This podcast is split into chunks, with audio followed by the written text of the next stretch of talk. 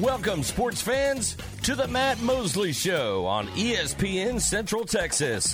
The presenting sponsor of the Matt Mosley Show is Central National Bank, your leading independent bank, with locations in Waco, Temple, and Austin. Also sponsored by Allen Samuels Dodge Chrysler Jeep Ram, Barnett Contracting, Helberg Barbecue, Jim Turner Chevrolet, Marineland Boating Center, Myatt Fuels, Schmaltz's Sandwich Shop, Time Manufacturing, and UBO Business Services. And now, ladies and gentlemen, here's Matt Mosley. It is the best of the Matt Mosley Show this week on ESPN Central Texas. I'm Aaron Sexton, and we have a great show lined up for you today. We will have Campus Confidential as we do every day. That's coming up at 4:40, the latest in college athletics.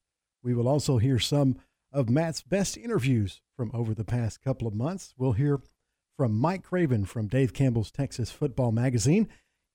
This year's edition is out now. You can pick up a copy at the Texas Sports Hall of Fame. But Matt was able to talk with Mike. He wrote the cover story for this year's edition. We'll hear that conversation coming up in a little while. We'll also hear, speaking of the Texas Sports Hall of Fame, from former Texas great Priest Holmes, as he was a member of this year's induction class of the Texas Sports Hall of Fame. Matt was able to catch up with Priest and talk to him about that, about his playing career, his decision to attend the University of Texas, and much, much more. But first, we'll hear Matt's conversation with Baylor men's basketball head coach Scott Drew about all the new additions to the Bears this year and about the announcement of the Bears non conference schedule. Here's that conversation. We do have Scott Drew. Scott, uh, I'm, I'm, glad to have you on. Were you in the portal? Were you looking in the portal? I, I, that's what I told our audience that you might have been running a couple minutes late because you are adding to this roster, which has seen a lot of change. I do not recall any more. Um, any more roster management that you've had to do in the 20 years we've known each other?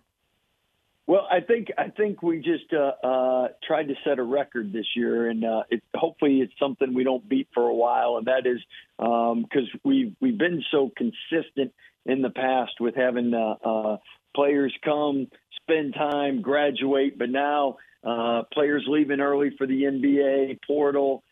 Everything it does change things, but one thing our staff's always done is we've always adjusted, adapted. We'll continue to do the same. And at the end of the day, uh, I know uh, the Baylor family going to be really uh, excited with uh, what we finish with and uh, who's representing uh, our great university this year. So um, it, it's tough nowadays too because you know the NBA deadline just was on the 31st. So basically, mm-hmm. all those players that were in there that are now in the portal, um, you're right. You've been recruiting all day, been recruiting every day since season ended. But uh, I think in the, the next two weeks, pretty much all the rosters should be more stabilized, and, and people will know exactly who's with who and where they're at, and uh, what to expect in the in the year to come.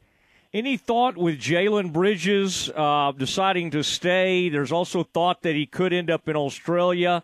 Um, it, do you kind of have a timetable for when Jalen might let you know? Because obviously, maybe that could influence additional moves you might want to make. And I know you want to be respectful of the process, but also, obviously, everybody would love Jalen to return. How do you kind of manage that? Being supportive of players while also knowing you got to have your roster together and you can't be leaving holes out there, uh, you know, by by waiting uh, around forever. Well, and that that's why the 31st is so tough because yeah. uh, you you you you definitely want great players and great people to come back and spend another year representing your university, and you spend another year coaching them. At the same time, the coach's job is to help players reach their goals and dreams.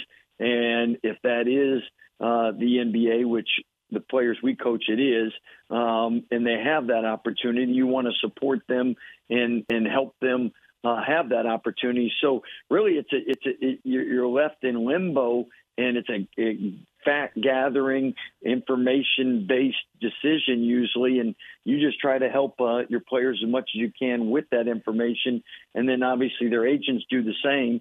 And at the end of the day, they weigh that, and then make a decision, and then you have to have your alternative plans, your backup plans, and everything else ready to go. And uh, like with uh, uh, um, bittersweet with Adam because we'd love to have him back, but excited mm-hmm. for him to have an opportunity to uh, reach his goals and dreams. And same with Jalen.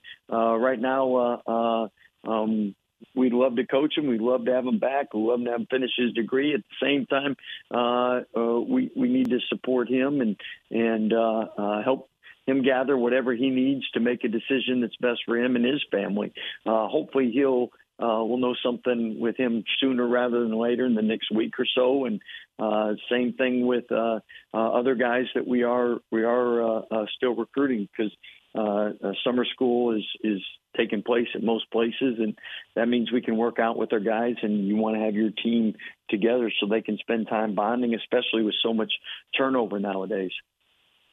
All right. And what, by the way, what is this Australian future thing that's going on? I know players sometimes go straight from high school over there, but this this is new to some of us. That there's some avenue where college players could then end up over there for a year or whatever before trying to go in the NBA. Scott, is that relatively new, or has that been in place and we just hadn't? Some of us haven't uh, uh, noticed that that's what's happening. Yeah, it, it, it's an avenue that not as many people pursue or take, but it definitely uh, is an avenue, and that's that's again. Uh, I mean, it's a tribute to to basketball, how it's grown worldwide, and how many different places play it, and uh, uh, different opportunities there are for young people out there. So um, uh, that that's that's definitely uh, something that's been around, and uh, some players have gone, just not a big majority. Normally uh, on the 31st, it's it's it's the NBA or back to college. But uh, again, uh, Jalen's going to weigh out what's best for him and his family, and we're praying it's back at Baylor University. I hope so too. Now, uh, Scott Drew joined the Matt Mosley Show, ESPN Central Texas. What about Ray J? I mean, you know, I'm, I'm sure you kind of reached out and touched base with him right when he went in the portal. Great player out of the MAC but you didn't know who was coming back. I mean, some of that stuff was up in the air, uh, and he was looking at the NBA.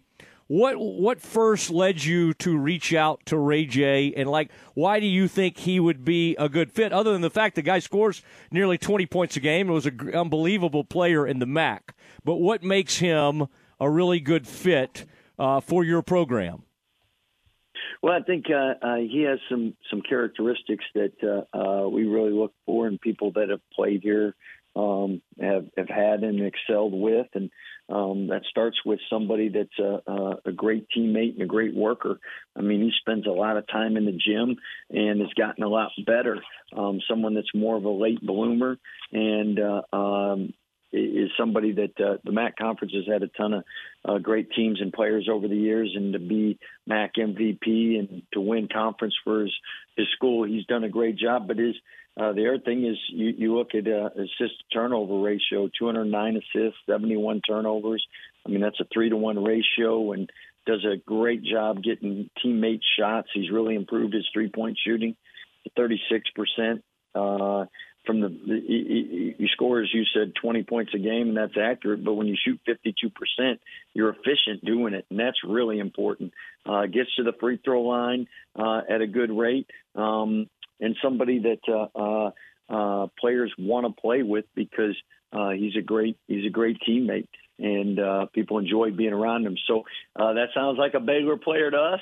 Someone that lives in the gym, great teammate, high character, great family. Really excited to work with them, and I know uh, uh, the Baylor family is going to love watching them. What, what about the defense? Um, you bring in Jayden Nunn as well from VCU. I don't think we've gotten to talk about him. Um, you wanted to get this defense back where Baylor basketball is used to playing defense. What what about this group of guards? And obviously, you got some great front court players too. What why do you think maybe this group will be able to kind of get you back to where we expect Baylor basketball to be from a defensive uh, standpoint?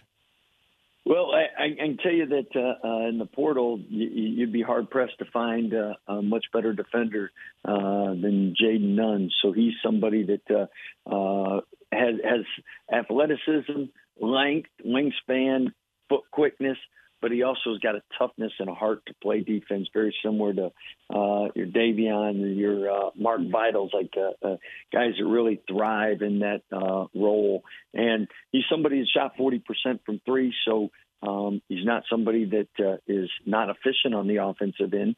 He just uh, uh, uh, didn't have as many attempts uh, with their team, uh, but somebody that's efficient on the offensive end and defensively is an all conference type defender. And um, last year, defensively, uh, that was an area where uh, we we weren't what we normally have been in the last few years, and uh, hopefully, uh, um, it always, as a head coach, you always take the responsibility upon yourself. Hopefully, uh, I do a better job in putting our guys in position to be successful, and then with the uh, the players we brought in, hopefully. Uh, um, they're able to uh, learn what we do defensively, and and with the size, length, that always does play come into play. And um, I think we've improved some of those areas, and we'll finish out recruiting and then know exactly what we have. But I think uh, everyone's going to be excited with uh, um, the potential we have on the defensive end this year.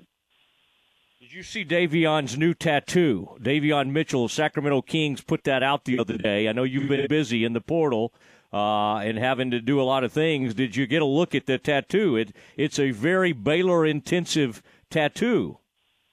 I think it's probably the best tattoo I've seen in uh, uh, the last few years. So uh, great, great look, and uh, just love that uh, uh, he uh, cares about Baylor that much that he would want that. So uh, um, definitely impressive uh, uh, piece of art there. Did you think about a national Similar title tattoo you got Mosley on your chest? Yeah, that was what I was going to ask you. Did you ever? did anybody? Did you ever consider a tattoo?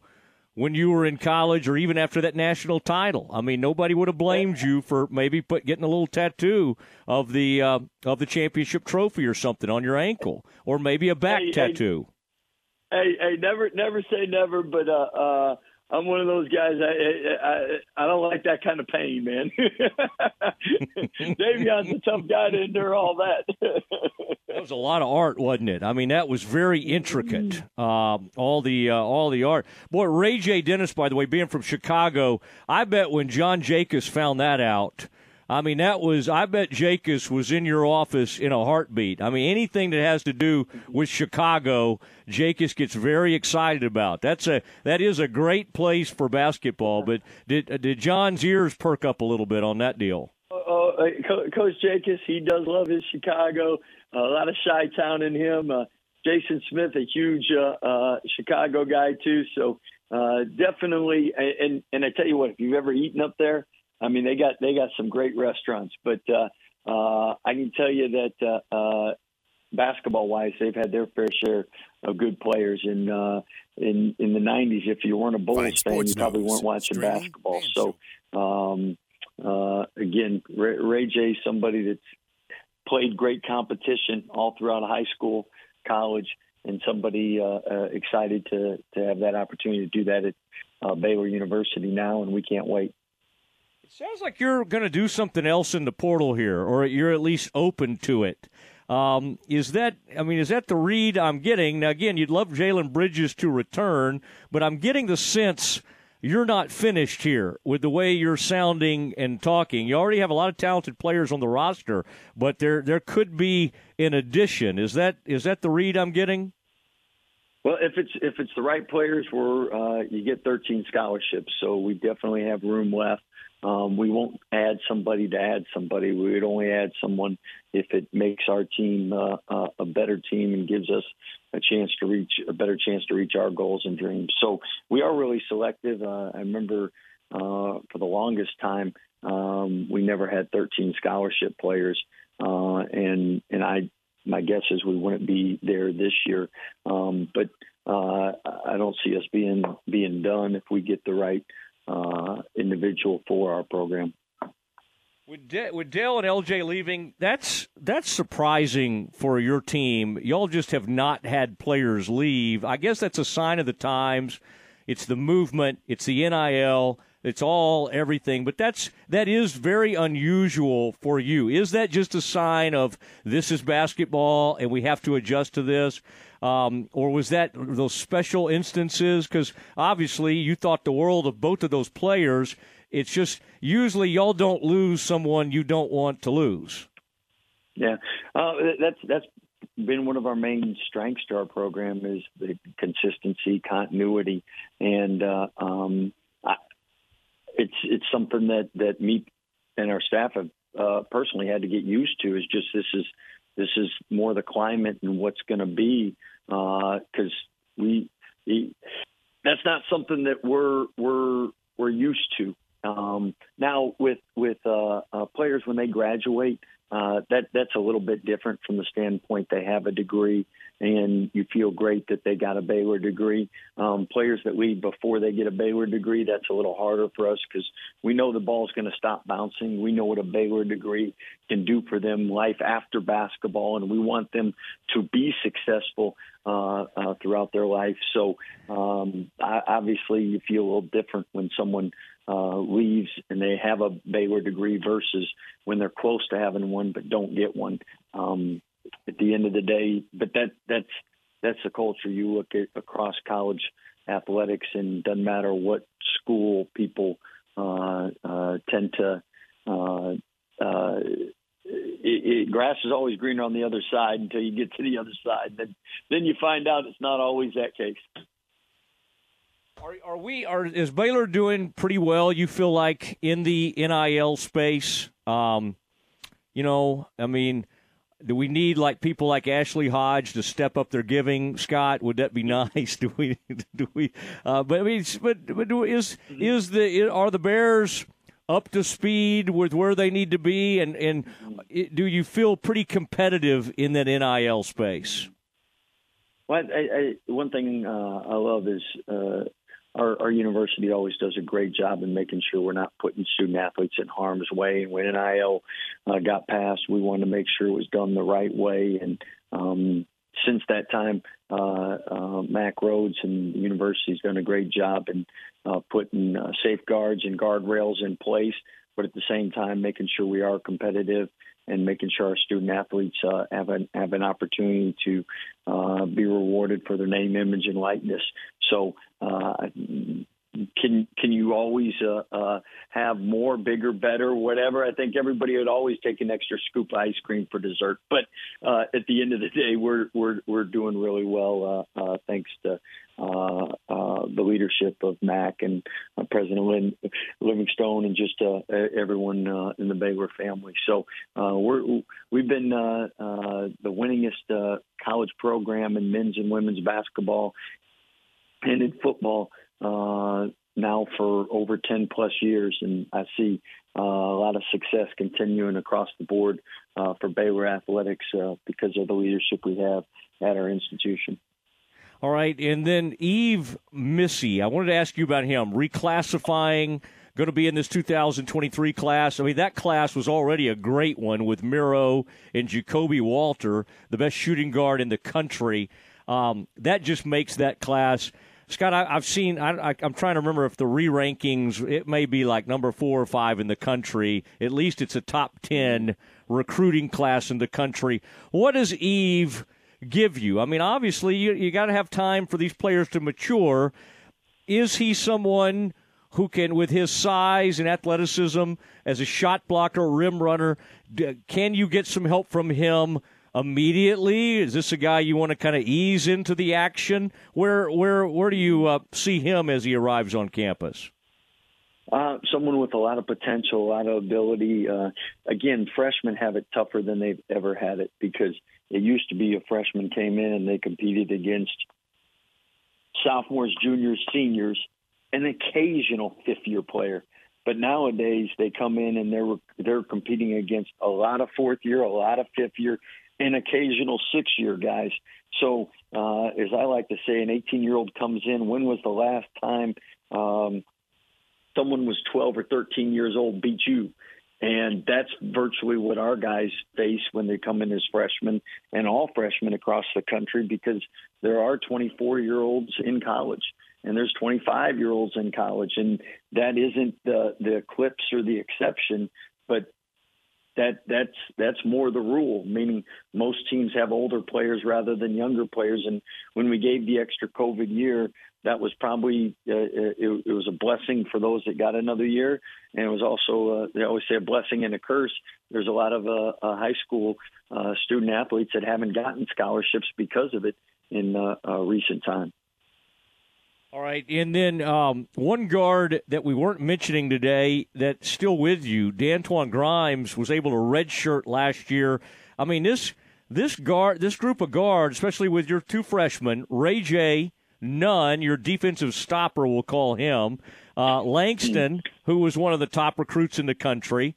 And then Grimes is a guy who flies under the radar a little bit. But as I recall from that uh, watching him in that one tournament, um, kind of thick, can defend, obviously has the ability to get to the rim. Uh, how's he coming along? Uh, he's doing great. Uh, in fact, he's uh, working out right now in the gym, and somebody that uh, uh, loves to be in the gym, loves to get better and uh, uh, iron sharpens iron. So that's that's uh, uh, at the end of the day, if you're around guys that uh, love to be in the gym, love to work, uh, make you better, that's how you get better. And it's it's it's it's not a, a sprint; it's a marathon. And again, guys that uh, want to have a chance to play professionally and make a living doing this game, um, each and every day they just got to get better. And uh, Dantwan's one of those guys that uh, is is working hard each and every day, and uh, excited to uh, have an opportunity to show the Baylor uh, uh, family what he's uh, been able to learn, progress, improve in. Um, but somebody that, uh, uh, like all our players, talented, hardworking, and someone's got a lot of t- a lot of ability. All right, last thing I had for you that uh, first game against Auburn gets announced November 7th, I believe, at the Pentagon. Uh, y'all had a good performance there against Gonzaga. That's kind of a neat facility. I think you enjoyed that experience. What did you think about uh, that announcement and, and uh, kind of a fun way to, to open the season? Well, it, it, I, last year was an uh, unbelievable game. Tickets sold out in six or seven minutes. Uh, we won that game at the buzzer. Uh, they did an unbelievable job of making a special uh, environment for our players. Um, banners on the wall of our team, uh, of our players, uh, a lot of things in the locker room for our guys. So, I mean, uh, they really enjoyed being up there, and we thought no better way to kick off the year than start right back up there. So, uh, Auburn's uh, Final Four team in recent history, and Coach Pearl's a great coach. So, uh, right out the gates, you find out where you got to improve and what you got to get better in. All right, it'll only be in like the 20s at that point, right? It'll be kind of nice and balmy, probably high 20s, uh, low 30s as you yeah, get we're, there. We're getting out of there before December for sure. All right. Well, keep us posted. Exciting news coming out of the portal and uh, more to come. And uh, congratulations on Ray J. And um, Coach, really, uh, really appreciate the time and and uh, great to catch up with you.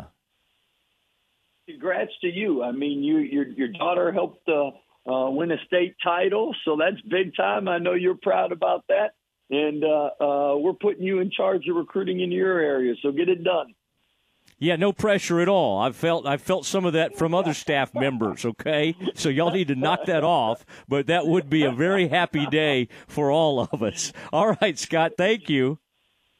Take care. Have a great day. Uh, all right, there he goes, Scott Drew, on the Matt Mosley Show, ESPN Central Texas. Listen to ESPN Central Texas online at centexsportsfan.com. Hey folks, Jared Scott here with Jim Turner Chevrolet. I'd like to thank everyone that supports JTC and that our family values your business. Our new inventory is growing daily and our used car inventory is stacking high. So give us the opportunity to earn your business with transparency and zero hidden fees. So give us a call 254-840-3261 or 24-7 at turnerchevy.com. And remember folks, we're just a heartbeat away in McGregor. We'll treat you like family. Find new roads. How about serving delicious Central Texas style barbecue and all the fixins at your next catering event? Helberg Barbecue caters all size events from small birthday parties to large corporate gatherings of over 800 people and full service weddings, including appetizers, charcuterie tables, and more. And they feature a catering rewards program for repeat customers, including a rebate on additional jobs, plus a rebate on new catering jobs referred to Helberg. Learn more at helbergbarbecue.com. In business since the 1940s, Alamo Steel of Waco delivers over 30,000 tons of steel nationwide every year. And now they're looking to grow their team.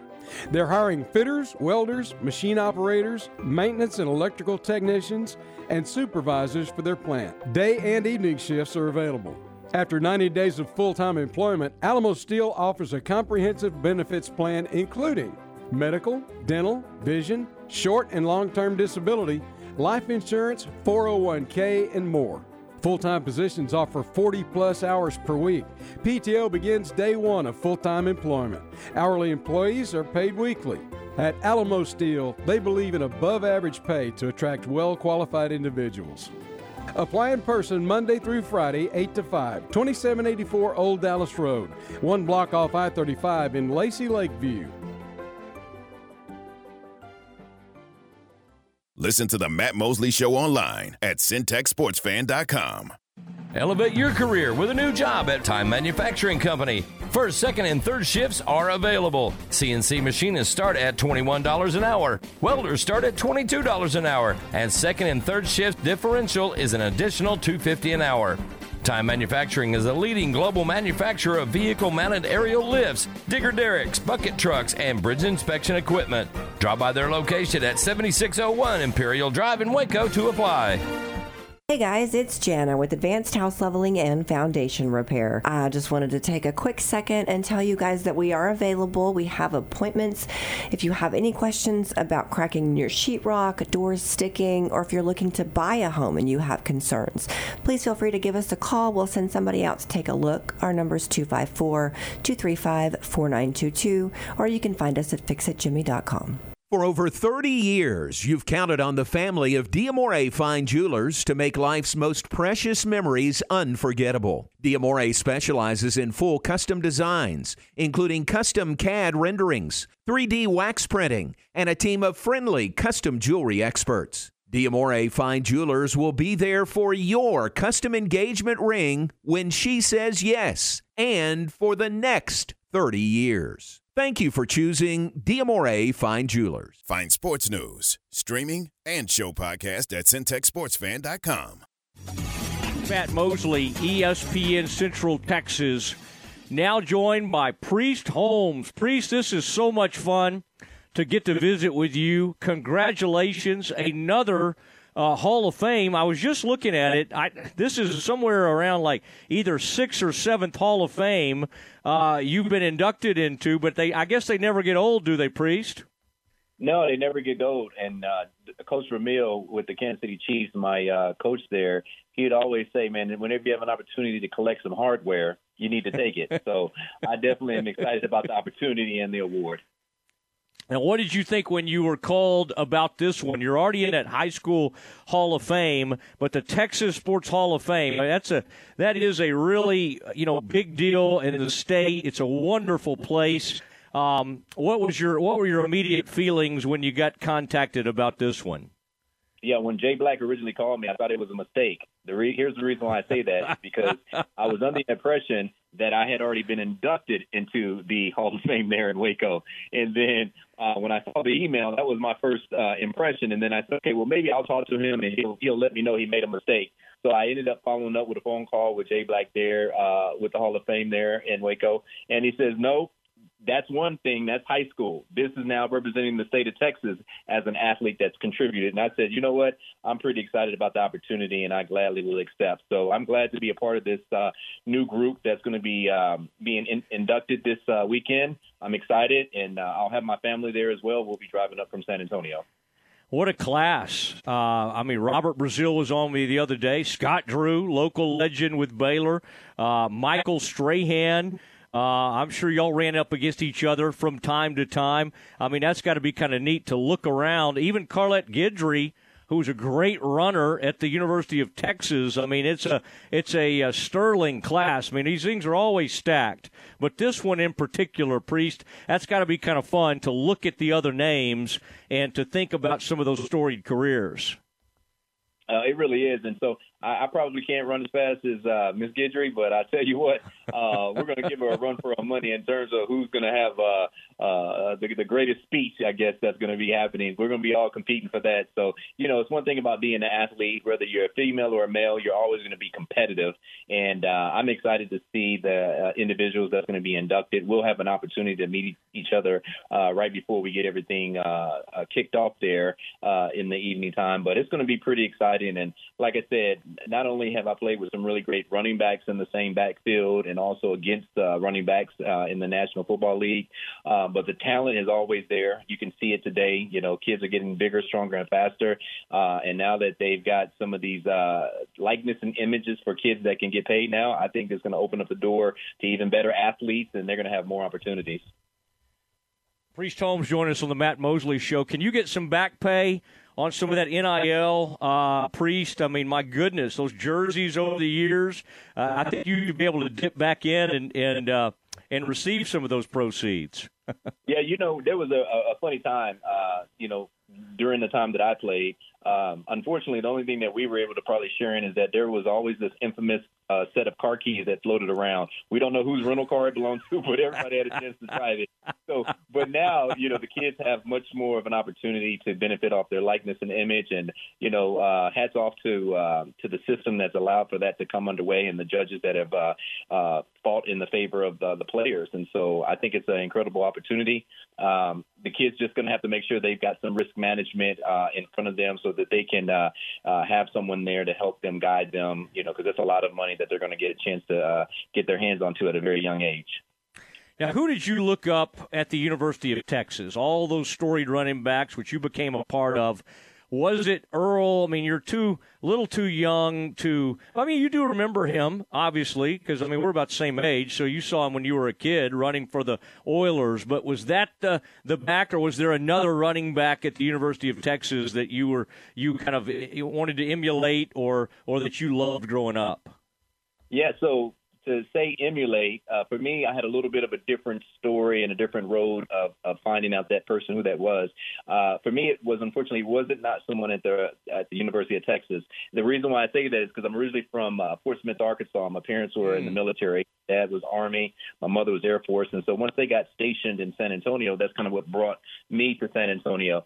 And so uh, had a, had a wonderful time growing up. But there was two teams that I remember as a young kid growing up this is even before I started playing football. I didn't start until maybe the age of 12 uh, when I started playing football, uh, which was like around sixth grade, middle school uh, is when I started. But um, when I talk about someone I would emulate, well, there was two guys, right? Um, on Sunday, you would see Earl Campbell with the Houston Oilers, or you would see Tony Dorsett with the Dallas Cowboys. Now, for years, I'd watch Earl Campbell, but for some reason, I know I didn't look like him. So it wasn't believable for me to ever say I could even be like that or run like that. But there was another person that was, you know, right down uh, I 35 that um, played for the Dallas Cowboys. And so that particular person was, of course, Tony Dorsett. And so as he began to run and as I began to grow, I say, well, I, I think I kind of look like him. I can act like him when I'm playing throw up tackle football on the street.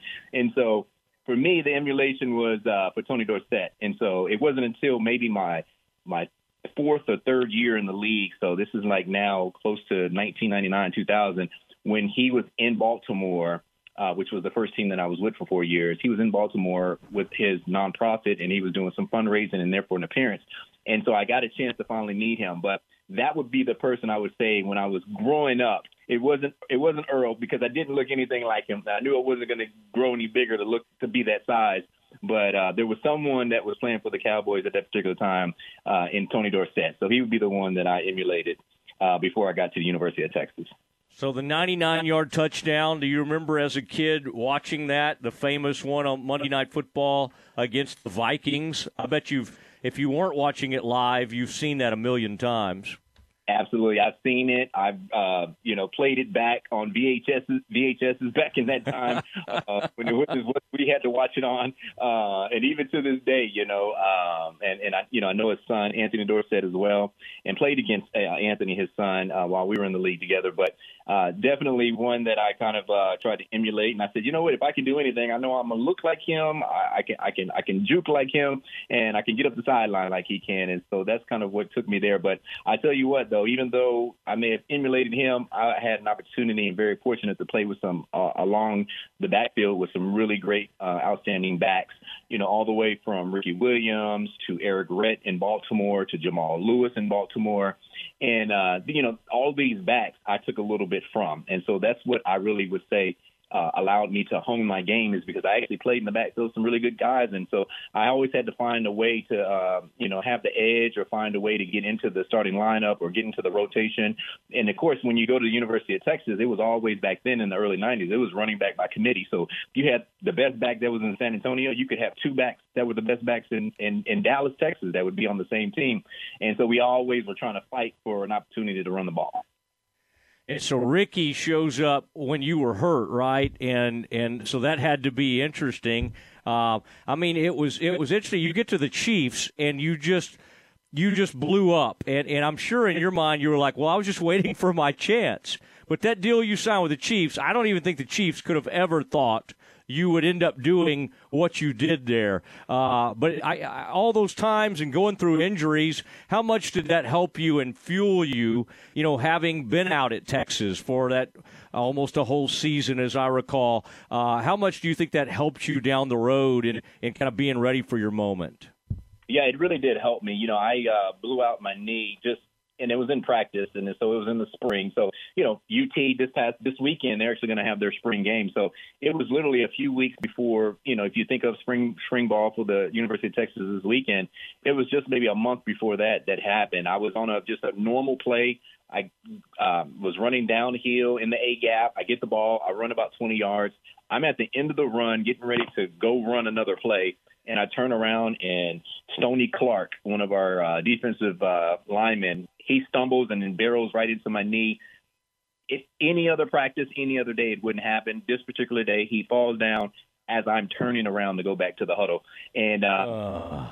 blows out my knee, right? And so um, that happens in the spring, like right around this time of the year. And then right after the spring, Ricky and then um, Sean come in to the University of Texas, and Sean was a junior transfer from uh, Blinn.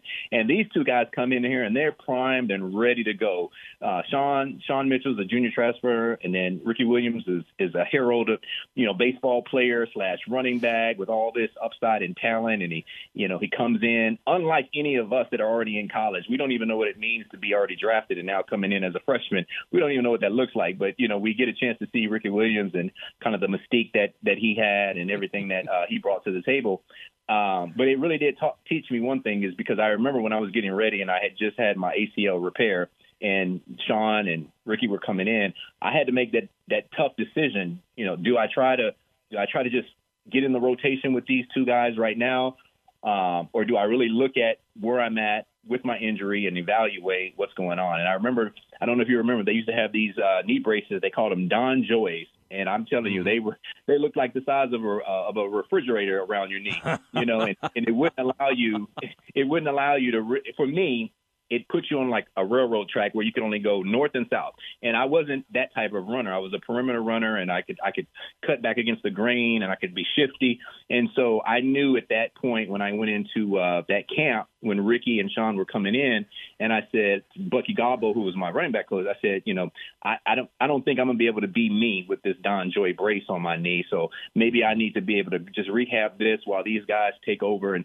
they were two talented, you know, young players coming in, so they were ready to go, and it was it proved it right. I believe Ricky had a little bit under a thousand yards. I think he finished with 900 yards his freshman year, and I believe Sean had over a thousand. So that duo definitely is what we needed, and it kind of brought back the running game once again.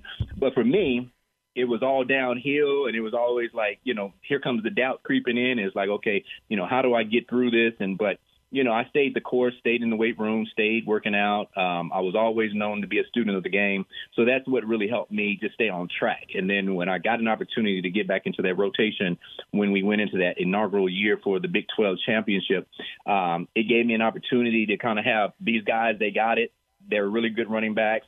I can sit back here and rehab and get ready and, and, and wait for my opportunity. And, you know, when I got that chance, that call to be able to go up to Baltimore, and even with Baltimore, I was undrafted and that was an opportunity just to go show if you can just participate and make the team. You know, it, was, it wasn't a guarantee, but you know, through it all, I think that all of the, the, the perseverance and, and the wherewithal that I had to go through, it definitely developed me to be the type of player I am, and it gave me an opportunity that when the opportunity um, opened up for me, I could take full advantage of it.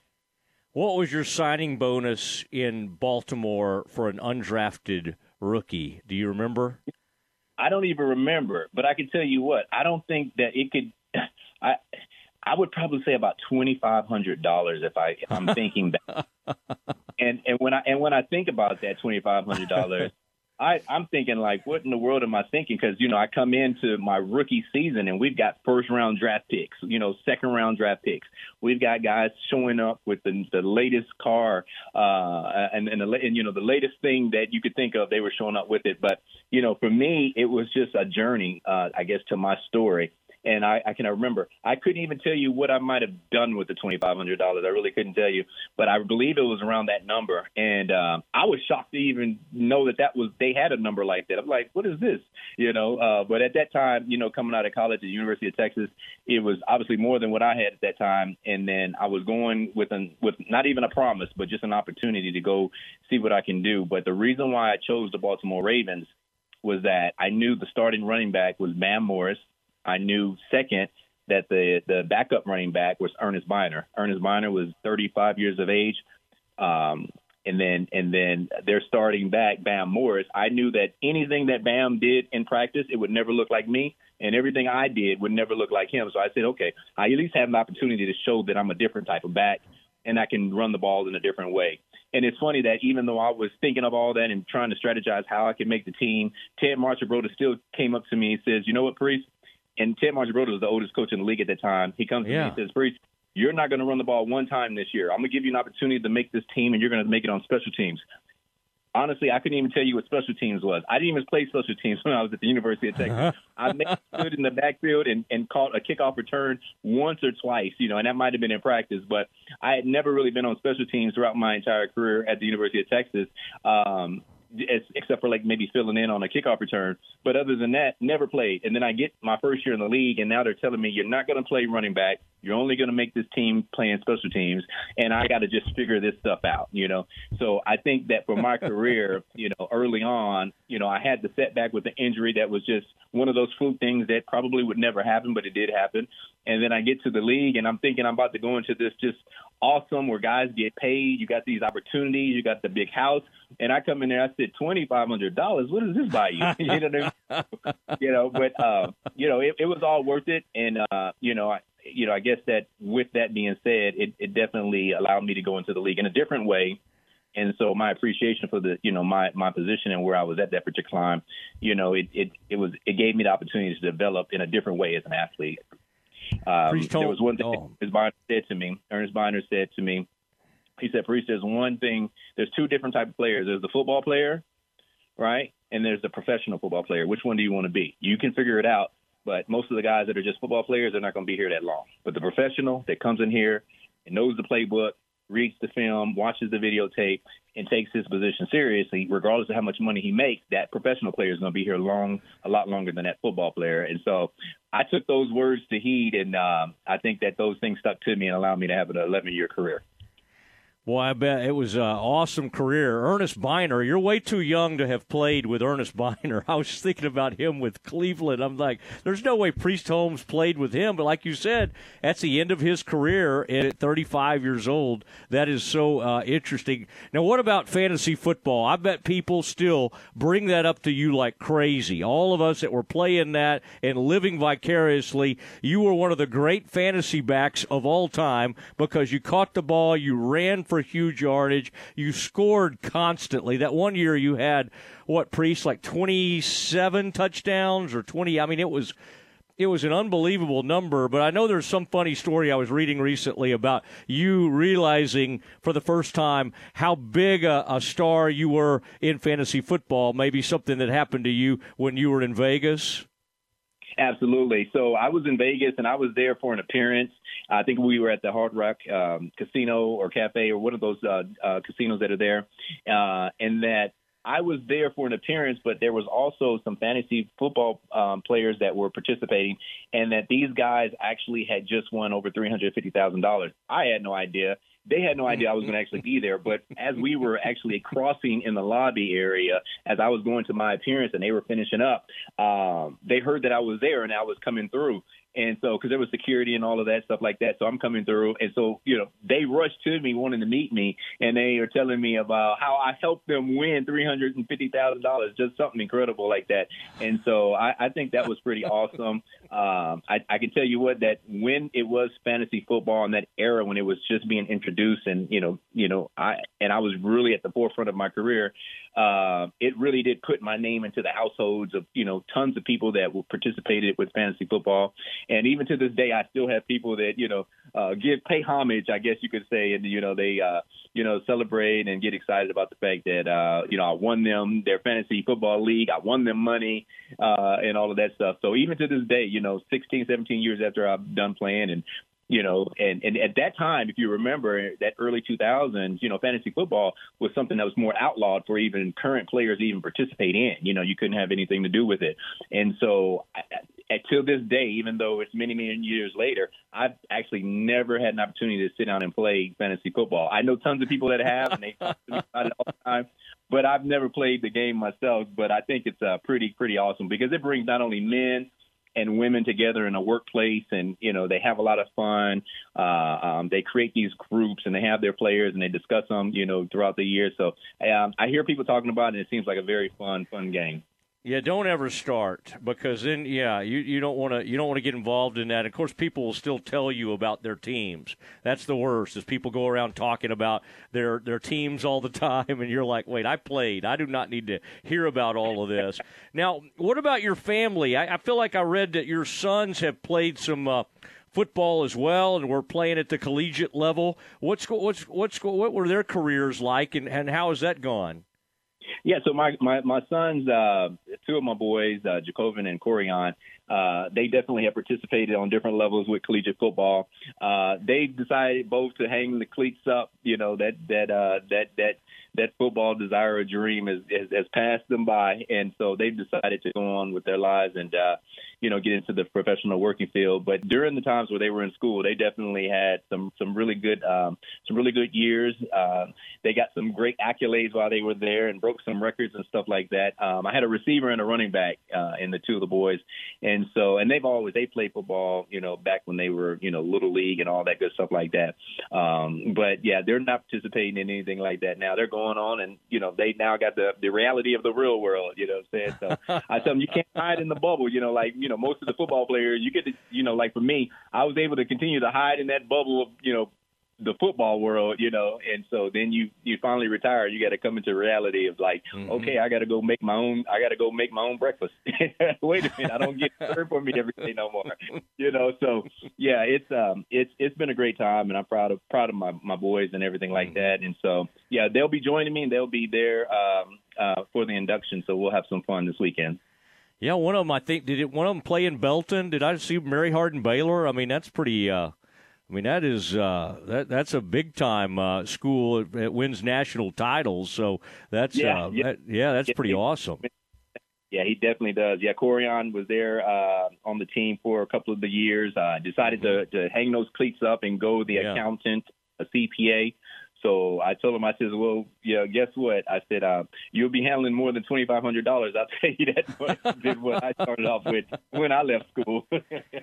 Yeah, well, I mean, from San Antonio Marshall to the Texas Sports Hall of Fame, and you deserve all these Hall of Fames. I mean, it's like Missouri Hall of Fame. I mean, they, you just go right through them. But uh, we're excited for you, and people can still. I think there may be a couple spots left. T that's uh, tshof.org for the big. Uh, that's this coming. Uh, uh, Saturday night, and uh, that's going to be a great one. And I'm glad it wasn't a mistake. Uh, I'm glad that uh, you get to be in the Texas High School Hall of Fame and the Texas Sports Hall of Fame, Priest. Uh, it's going to be a fun class, and I really appreciate you taking the time. I've loved watching you. I mean, you you had too many yards against my alma mater. I feel like half your yards in college came against Baylor, so I'm still a little hurt by that. But uh, but it's been fun watching you over the years, and congratulations to you.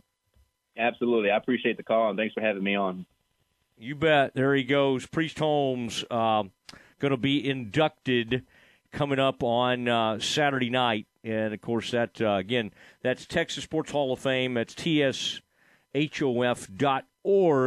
for more information on that. You heard him talk about Jay Black, the executive uh, director. Genesis does such a good job and uh, helping me connect to some of these folks. And man, very, very exciting. We had Robert Brazile on the other day, the Pro Football Hall of Famer, and then Priest Holmes. I mean, the numbers he put up.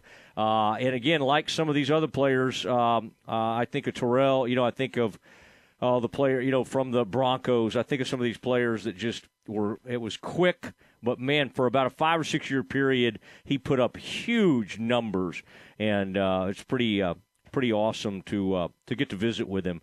This is ESPN Central Texas. All right, there's something fascinating that I wanted to talk to you about, and it involves. Well, I had that bad neck injury uh, oh, almost three years ago in a bike accident, and so I still, you know, have issues and pain and that kind of thing. And you know, when people have that I mean, you're looking, how could I do something where I don't have to have surgery or I don't have to have constant steroid shots?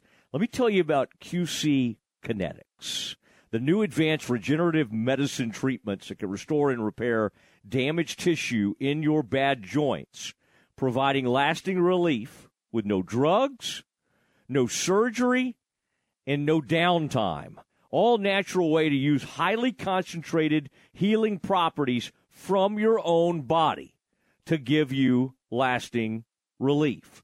All right, if you got joint pain, due to arthritis, knee pain, hip pain, shoulder pain, uh, neck pain for me, don't just think the old ways of dealing with pain. You need to learn more about the new regenerative options that can change your life. Now, here's the number. Listen to this 254 415 4100. That's 254 415 4100. That's QC Kinetics. 254 415 4100.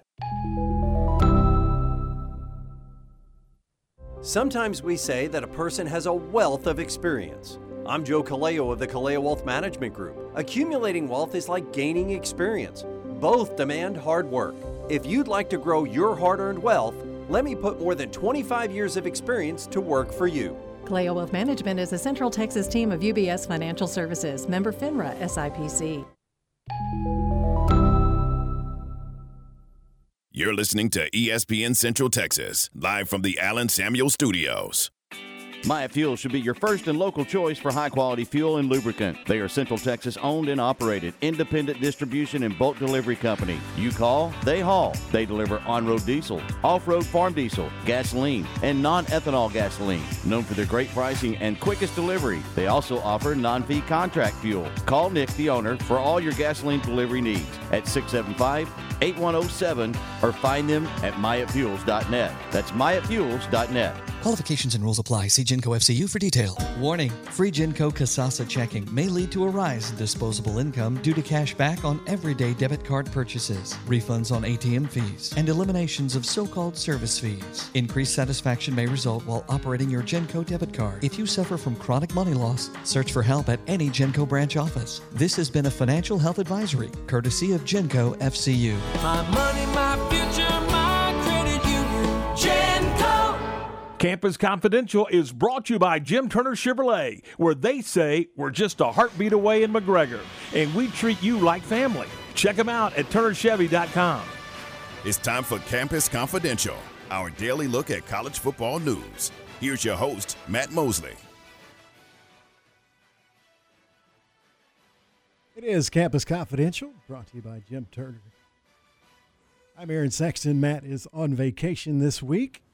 We will start Campus Confidential today with some Baylor men's basketball scheduling news. Baylor and Duke will meet at Madison Square Garden in December when the perennial top 25 teams and past national champions play each other for the first time since an Elite Eight game in the 2010 NCAA tournament. Both schools announced the matchup that will be played in New York on December 20th in the historic Madison Square Garden.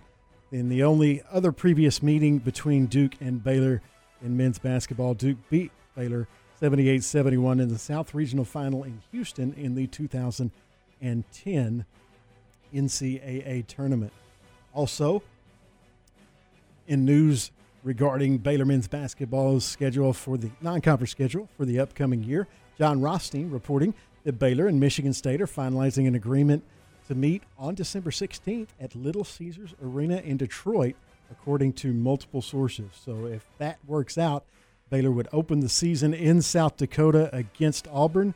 They would play Michigan State at Little Caesars Arena in Detroit on December 16th, and then play Duke in Madison Square Garden. Quite the non conference schedule for Coach Drew and Baylor men's basketball. The SEC is having their media days for today and tomorrow in Dallas, and they have announced that next year, like the Big 12 did this year, they will have their media days in Dallas. The SEC announced today the announcement from uh, SEC Commissioner Greg Sankey that the 2024 SEC Media Days will be held in downtown Dallas, July 15th through the 18th next year at the Omni Hotel. Next year, we'll see Oklahoma and Texas join the conference after departing the Big 12.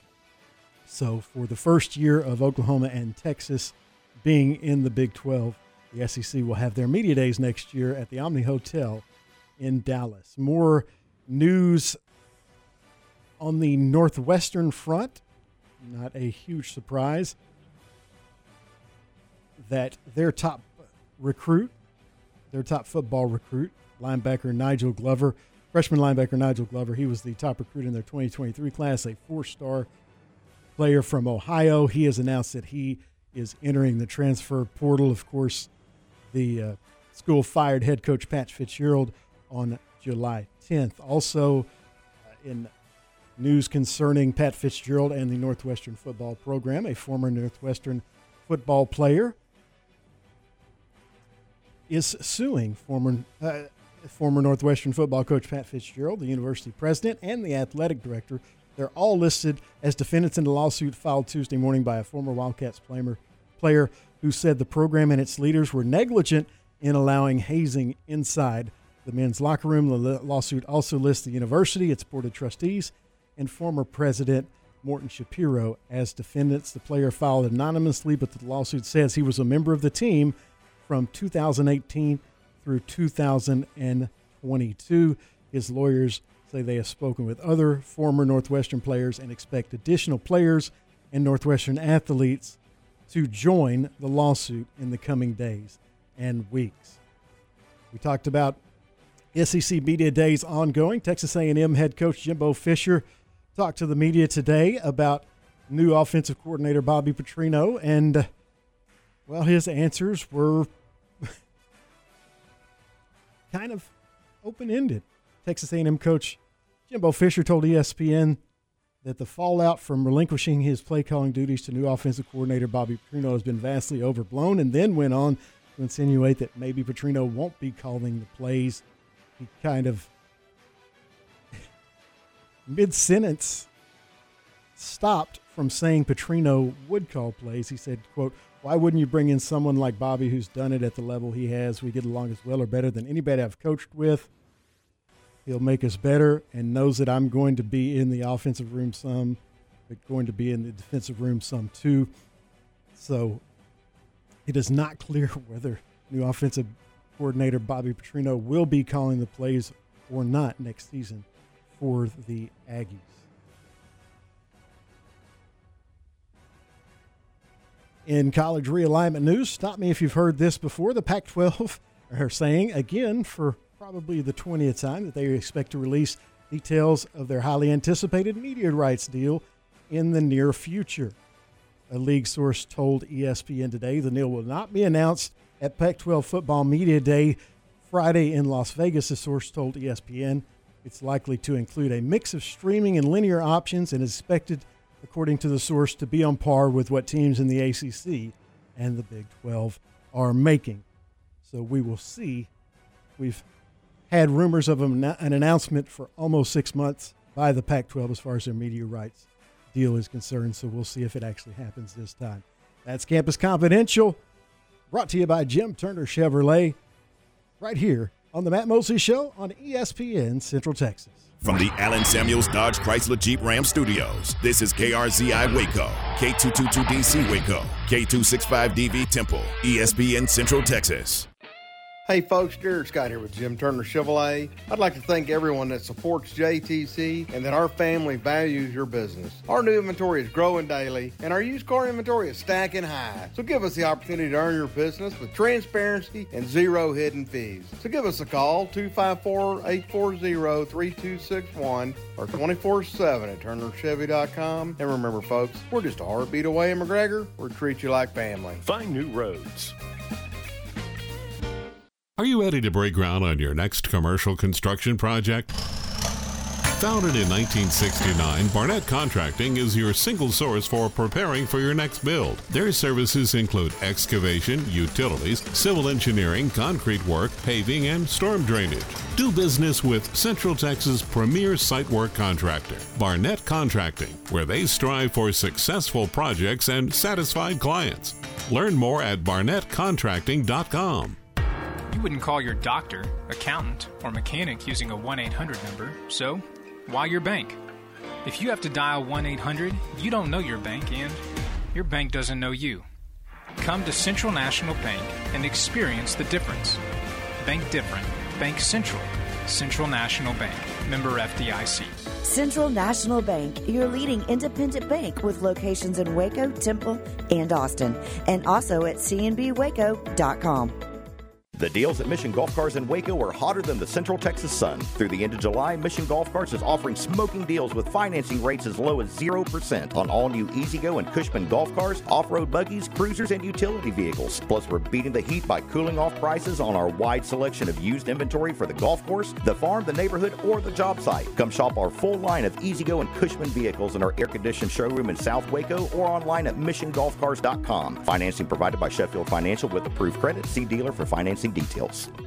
ESPN Central Texas is your home of the Texas Rangers. Got chronic joint pain? Not having success with steroids, but trying to avoid surgery? Well, thankfully, there's a better way, and it's now available here from the medical professionals at QC Kinetics. It's Matt Mosley, the Matt Mosley Show, ESPN Central Texas. I'm talking about new advanced regenerative medicine treatments that can restore and repair damaged tissue in your bad joints, providing lasting relief with no drugs, no surgery, and no downtime. QC Kinetics, nation's leader in precision regenerative medicine, with over 100 clinics across America and literally thousands of satisfied patients. If you got joint pain due to arthritis, knee pain, hip pain, shoulder pain, don't just think the old ways of dealing with pain are the only ways. You need to learn more about these new regenerative options that can change your life. Call QC Kinetics now. Free consultation with local medical professionals. 254 415 4100. 254 415 4100. That's QC Kinetics. 254 415 4100.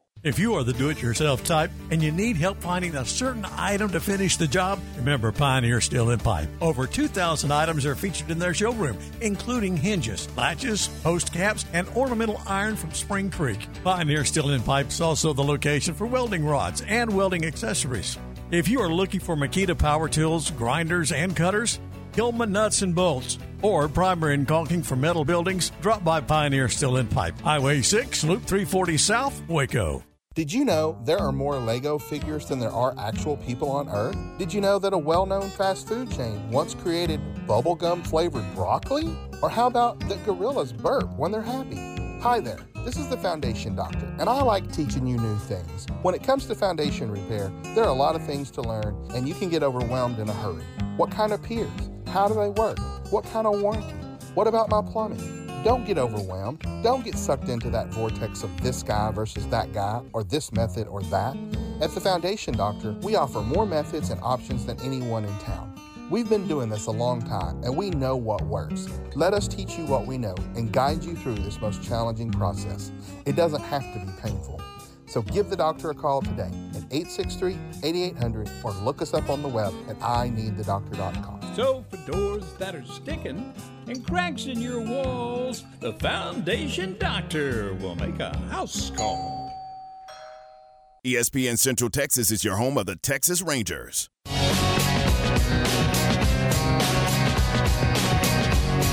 Now back to the Matt Mosley Show on ESPN Central Texas.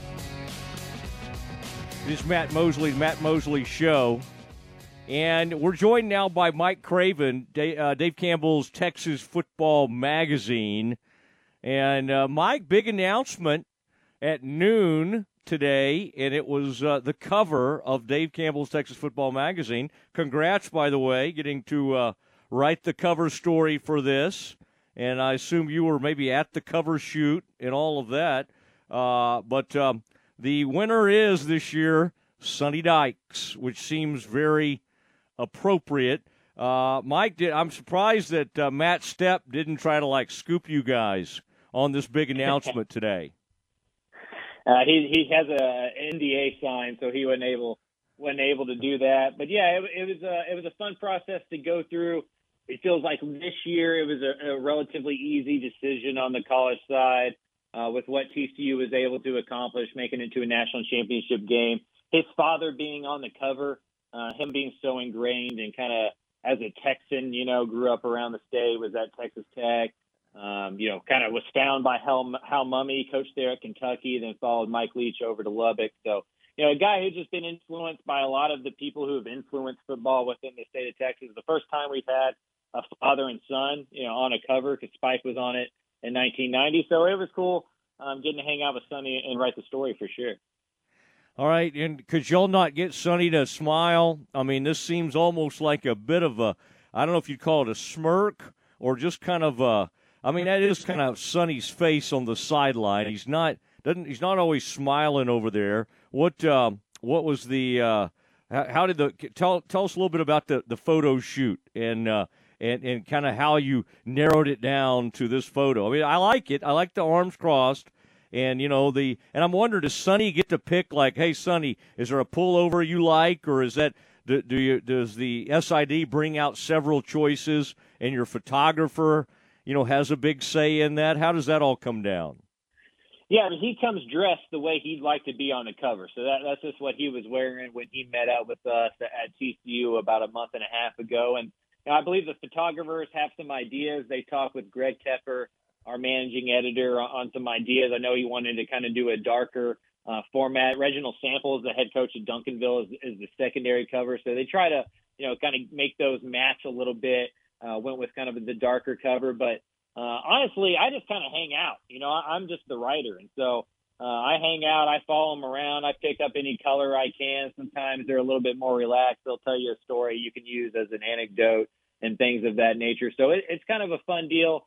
Uh, the story was mostly written uh, by that day.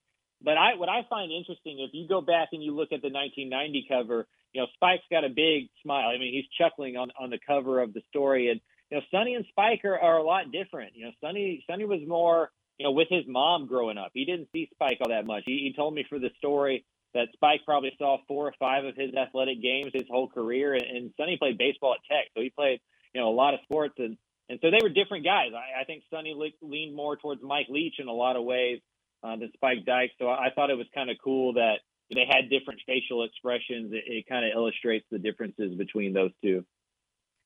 What is Spike? So you're saying he was smiling? I'm trying to think what I what I think of when I think back in my mind of Spike. Like if he had a ball cap on a lot, or was he a non-ball cap? Did you? I'm sure Uh, you went back and looked at the old Spike Dykes uh, cover to see how Yeah, that. he was- uh, yeah.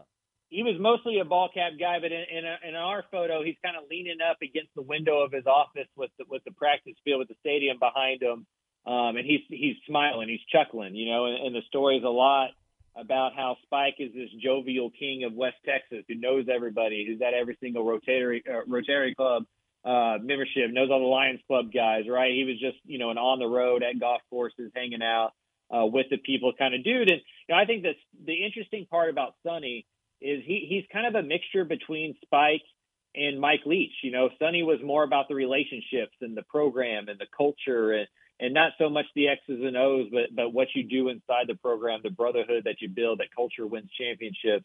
Then Mike Leach and Hal Mumme, I, I feel it came from the opposite direction. Not that they didn't care about culture, but it was more about the system. It was more about X's and O's. It was more about the air raid and the analytical part. And when Sonny went to Cal, he tried to be Mike Leach. He tried to be Hal Mumme, and it, and it didn't work. And I, I think one of the lessons he learned was to kind of combine in what his father did to kind of be more of a friendly, jovial guy who you know, let people in more, was more about the culture, more about pro, uh, program building. And those two systems combined uh, worked out in his first year at TCU. All right, Mike Craven joining us, Dave Campbell's Texas Football Magazine. Now, how, how much space do you get for something like this? Now, you know, I'm a longtime writer, so I think in, in you know measurement of like inches for newspapers, which is generally a long story, would be somewhere in the neighborhood of about 40 inches did you get? Uh, is this like a five, six, seven page type uh, type story we're talking about? Yeah, newspaper terms, it'd be about a 70 to 73 inch story, uh, 2,500 words. Um, and so, uh, it's, you know, what's funny about, you know, I did this with the Jeff Traylor, uh, Joey McGuire cover last year. You know, when you sit down and you think, oh man, 2,500 words, that's going to be a lot to write then you start doing it and you know you're trying to tell everybody's life story in these magazines. And, and i've had the chance to do two of the covers now and they were they were about guys who are are all about texas high school football. You know like Jim, you do one on jimbo fisher he's not from here. It may not mean as much to him. You know sonny's dad was on the cover. Joey and jeff were high school coaches and so you know there's a lot of story to tell and you start writing the story and you realize 2500 words really isn't enough. You know everybody's got a book worth of stuff about them. Um, and so it's trying to isolate the most interesting parts try to find the best anecdotes, and you you trim it down to 2,500, believe it or not. Yeah, uh, I used to have trouble trimming, but with newspapers, the editors just start cutting when they're on deadline, right? And you don't really have much Yeah. say. You've been in the newspaper business, so you know about that. Did you talk to him about the thought of, hey, are these? Is this a one year, you know, one hit wonder type deal? Lightning in a bottle. Everything worked out beautifully. They had all these comebacks. Did that? I mean, is there any thought as, as it's kind of like you make it a national title game, and then of course you got to roll it back and go, okay, can we do this again? I think people are picking Texas to win the conference. You would think, hey, TCU with what they just did might even have more respect than ever. How did did some of that angle uh, come up as you were kind of visiting with him, uh, or was it more just about he and Spike's relationship?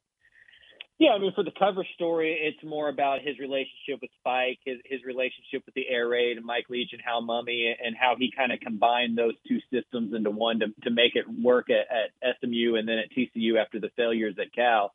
You know, but I also do the team sections for each of the programs at, at the Hmm. FBS level. So I already also wrote, you know, the TCU section, and you know that stuff comes up for sure. And you know, he's very honest about it. One of the things I like about Sonny is he, he's not somebody who's going to blow smoke up your butt. And so, you know, he knows he lost, you know, his best player, his most talented, or at least his most productive player at literally every single position group on his offense and defense. The, the idea that they're not going to take a, a step back would be asinine, right? Like they're not Georgia, they're not Ohio State, they're not Alabama. They don't recruit at the levels to just replace, you know, Quentin Johnston with another five-star guy and Max Duggan with another Heisman finalist. That that that's fairy tale land stuff. But what TCU can do is take a minute, small step backwards uh, to prove that they're here to stay. That it's not just a, a one-year wonder. Now, if they go five and seven, six and six, seven and five, I think those questions are going to be asked, and, and they are going to be fair because he didn't put together that roster. But if they can go nine and three, maybe even eight and four, and those losses are pretty close, respectable losses, and they're in the Big 12 championship race come October and November, I think everybody will look around and go, "Hey, man, TCU's got something going on." You know, they they backed up a really strong year with another really solid year, and so expectations can be tricky. Uh, you got to keep them in line somehow, and in college football, that's never going to happen. And when you go 12 and 0, you know the the problem becomes the ceiling is now the floor, right? Like what used to be a great year Mhm. at TCU may not feel like one of them. And I think Baylor fans kind of understand that after the Sugar Bowl run as well. And so you're just you're trying to be realistic with it. Like Baylor wasn't going to replace you know Jalen Pitre, Terrell Bernard, J.T. Woods, R.J. Sneed, Tyquan Thor. They weren't going to replace those guys and be as good.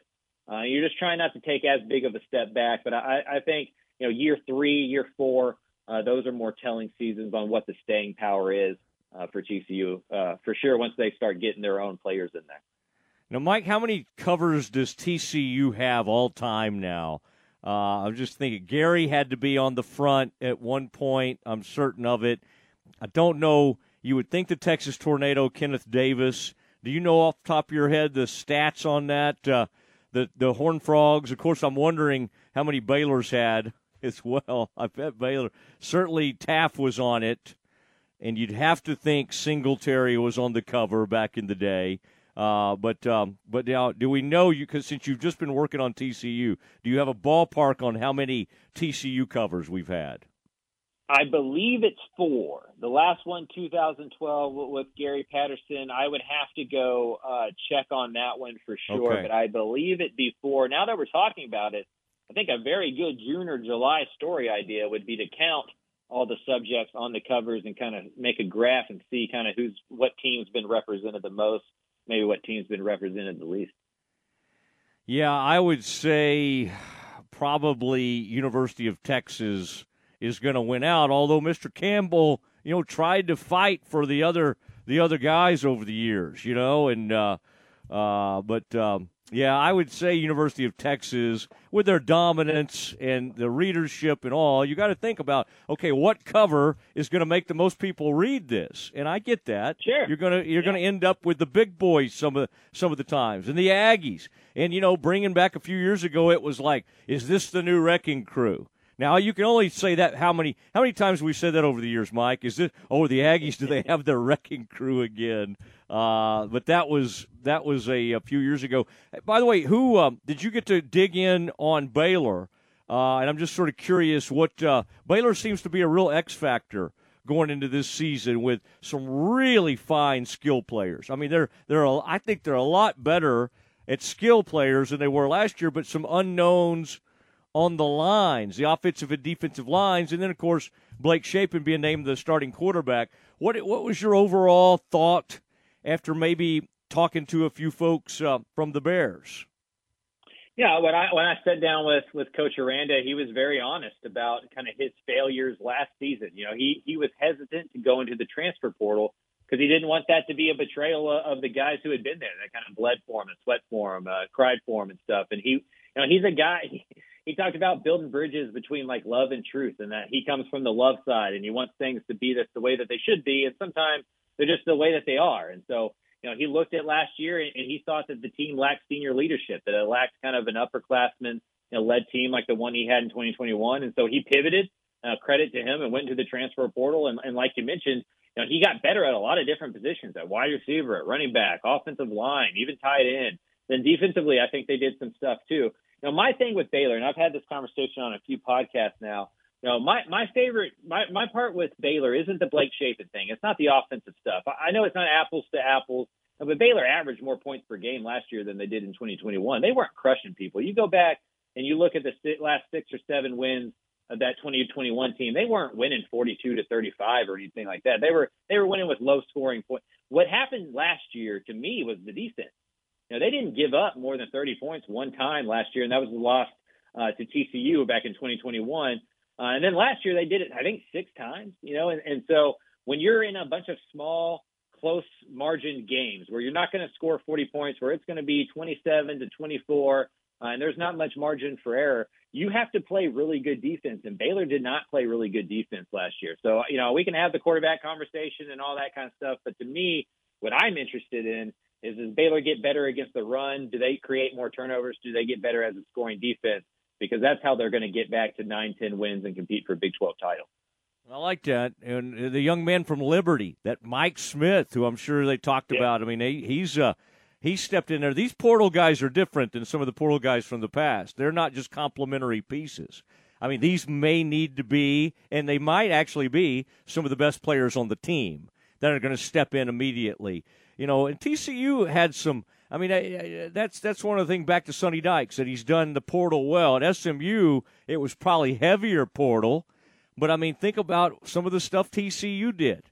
I mean, who was that? Somebody from the Naval Academy that came in, and it's kind of like wasn't even really no one was going after him. Ends up starting for the Frogs and and playing a big role in things. Like it, it just the portal has just changed life as we know it, and uh, I think Baylor got religion um, and decided, hey, we might need to do a little more portaling. And by the way, that's happening with Scott Drew. I know we're talking football today, but the the, Bears, uh, that was you know, it was taken away from them in the portal, and now they're having to get more aggressive in the portal. So we're we're seeing it at, at, at you know different uh, football and basketball. I mean, this is all about evolution, right? I mean, uh, coaches at every single sport, and even in business, and my life, and your life. I mean, we all have to adapt. Like things that are true today weren't true last year, and it doesn't matter if you like them or you don't like them. You have to go win. This is a business. You know, Dave Aranda getting paid a lot of money, and six and seven is not going to do it. Like that's just not going to cut it. The, the expectations have been raised in Waco, and they should be. You know, with the money and the facilities and the, and the Big 12 opening up without Texas and Oklahoma and the playoff expanding I think everybody sees what TCU did last year, and, and frankly, what Baylor did in 2021, and goes, look, we can play with the big boys. We can get on that stages now. College football, you know, the the country club is, is becoming public in a way, and so you know, I think if you're a Baylor fan, you have to have those expectations, and it's felt within that room. And to Aranda's credit, he found a fault of his that he didn't do a good enough job as as a coach, and he's going about fixing it. I think in this industry, you run into a lot of coaches that just kind of do it their way or the highway, and they may go down with the ship. I think one of the cool things about Aranda, you know, sometimes good, sometimes bad. He's very self-reflective. He's going to look at himself and see what he can do better. I'm interested to see uh, what those transfers do because, to your point, you know, during spring they were getting talked about as some of the program's best players, and not only best players, even. So it'll be interesting to see what lessons we learn from that. All right, come see us in Waco, Mike. Eight home games yeah, I mean you'll have plenty of opportunities and uh, and good work on your story about the lack of diversity in some of these uh, you know these Texas programs, uh, the 13 schools that are, have Division One programs. I found it very very interesting, well done, and uh, it was just kind of you know surprising to see the lack of representation. I think Houston and Rice, the only uh, black coordinators um, in, in of those 13 schools, as you talked about and, and, and you wrote about. So I do want to. I, I, hate that we're running out of time here, but I did want to tell you I read that and um, and, and a really good job. In fact, Aranda, the only um, diversity hire. Uh, the only minority head coach. Is that right? Currently, there were three Charlie Strong, Frank Wilson, Sumlin at one point. Um, uh, and, and now it's only Dave Aranda. Is that correct? Yep, Aranda is the only minority head coach in the state. Only four of the 26 coordinators in the state minorities, as you mentioned, only two of them black. And there is not a single black quarterback coach, offensive line coach uh, in the state. And from our research, those are the ways you become a head coach, right? You coach those position groups, you become an offensive coordinator, then you become a head coach. I think nine out of the 13 uh, coaches in the state went that route. Uh, and there's just not. Um, all the black coaches are running back coaches or wide receiver coaches or defensive line coaches. And so, you know, I think the diversity is getting better. And there, there's some coaches in there that are quoted to talk about how, you know, it's a lot better than when they joined as a coach in the 80s or 90s, but they're still not getting into those spots uh, that may elevate them. And it reminded me a, a lot of like what the black quarterback conversation was when I was growing up, how you know, they kind of got moved away from the ball and maybe they could play wide receiver, but not necessarily quarterback. It kind of seems like that's true within the coaching ranks. And it's just something that, you know, I found interesting over my trip in April that I only talked to two, you know, black coaches my whole trip when I went to 13 different universities. Yeah, not on the offensive side of the ball, mostly unless yeah. it's wide receivers coach or running backs coaches and uh, that's it's been that way I think for a long time. But I think it's worth pointing out and uh, and looking into. Mike, good to uh, good to visit with you. Congratulations on another cover story, and uh, we'll look forward to that. Now, tell folks when they can get their uh, copy of Dave Campbell's Texas Football magazine. When does that? That's kind of the start of summer for a lot of us. When do those things hit the the newsstands and the grocery stores and all of that? Now, nowadays, you can subscribe at texasfootball.com and you'll get the uh, magazine a few weeks early in late late June. It's at the presses right now being printed. uh, in terms of just brick and mortar, find it in your HEB and that kind of stuff. It'll probably be July 4th ish. Around that weekend is when they'll start showing up uh, in newsstands. But uh, I would I would uh, suggest going to subscribe. Um, you get the magazine, you get the recruiting magazine in the winter, all the stuff, all the digital stuff we do as well. All right, we'll do an audio portion, okay? We there, we should be able to get like a if we want to be driving down the road and read your story in your voice. Uh, I would recommend that. But uh, Mike, good to visit with you, and uh, we'll uh, we'll talk to you soon. All right, sir. I appreciate the invite. You bet. There he goes. Uh, that is Mike Craven, and uh, Mike is with Dave Campbell's Texas Football Magazine. And today the announcement went out at noon that um, and they and they put the picture out there. In fact, I'm looking at it right now. I'll retweet it in case you guys follow me on Twitter. I'm at Matt Mosley. Are y'all still on Twitter? Did y'all get mad at Elon? Anybody still on Twitter? I, I bet you are.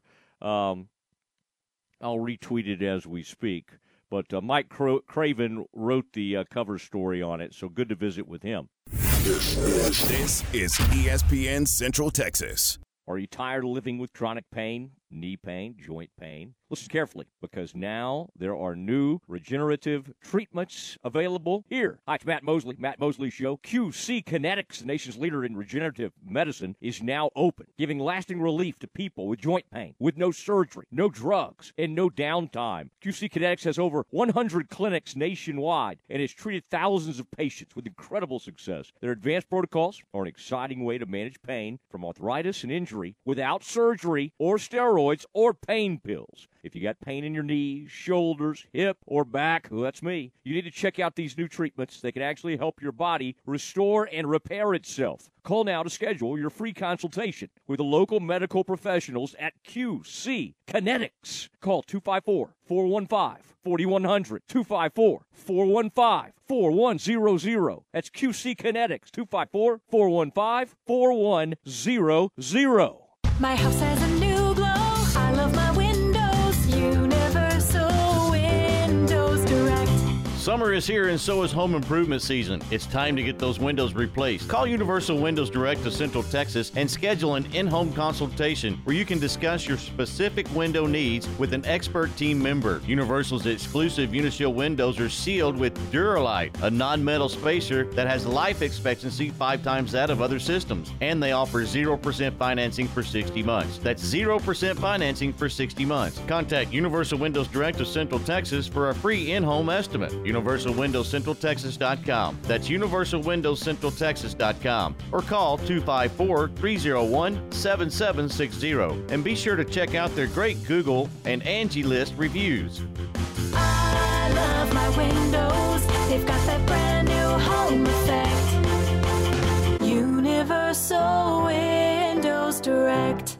Drive it forward with the First Central Credit Union Auto Loan this summer. First Central will donate to your local Boys and Girls Club when you refinance or get a new or used auto loan.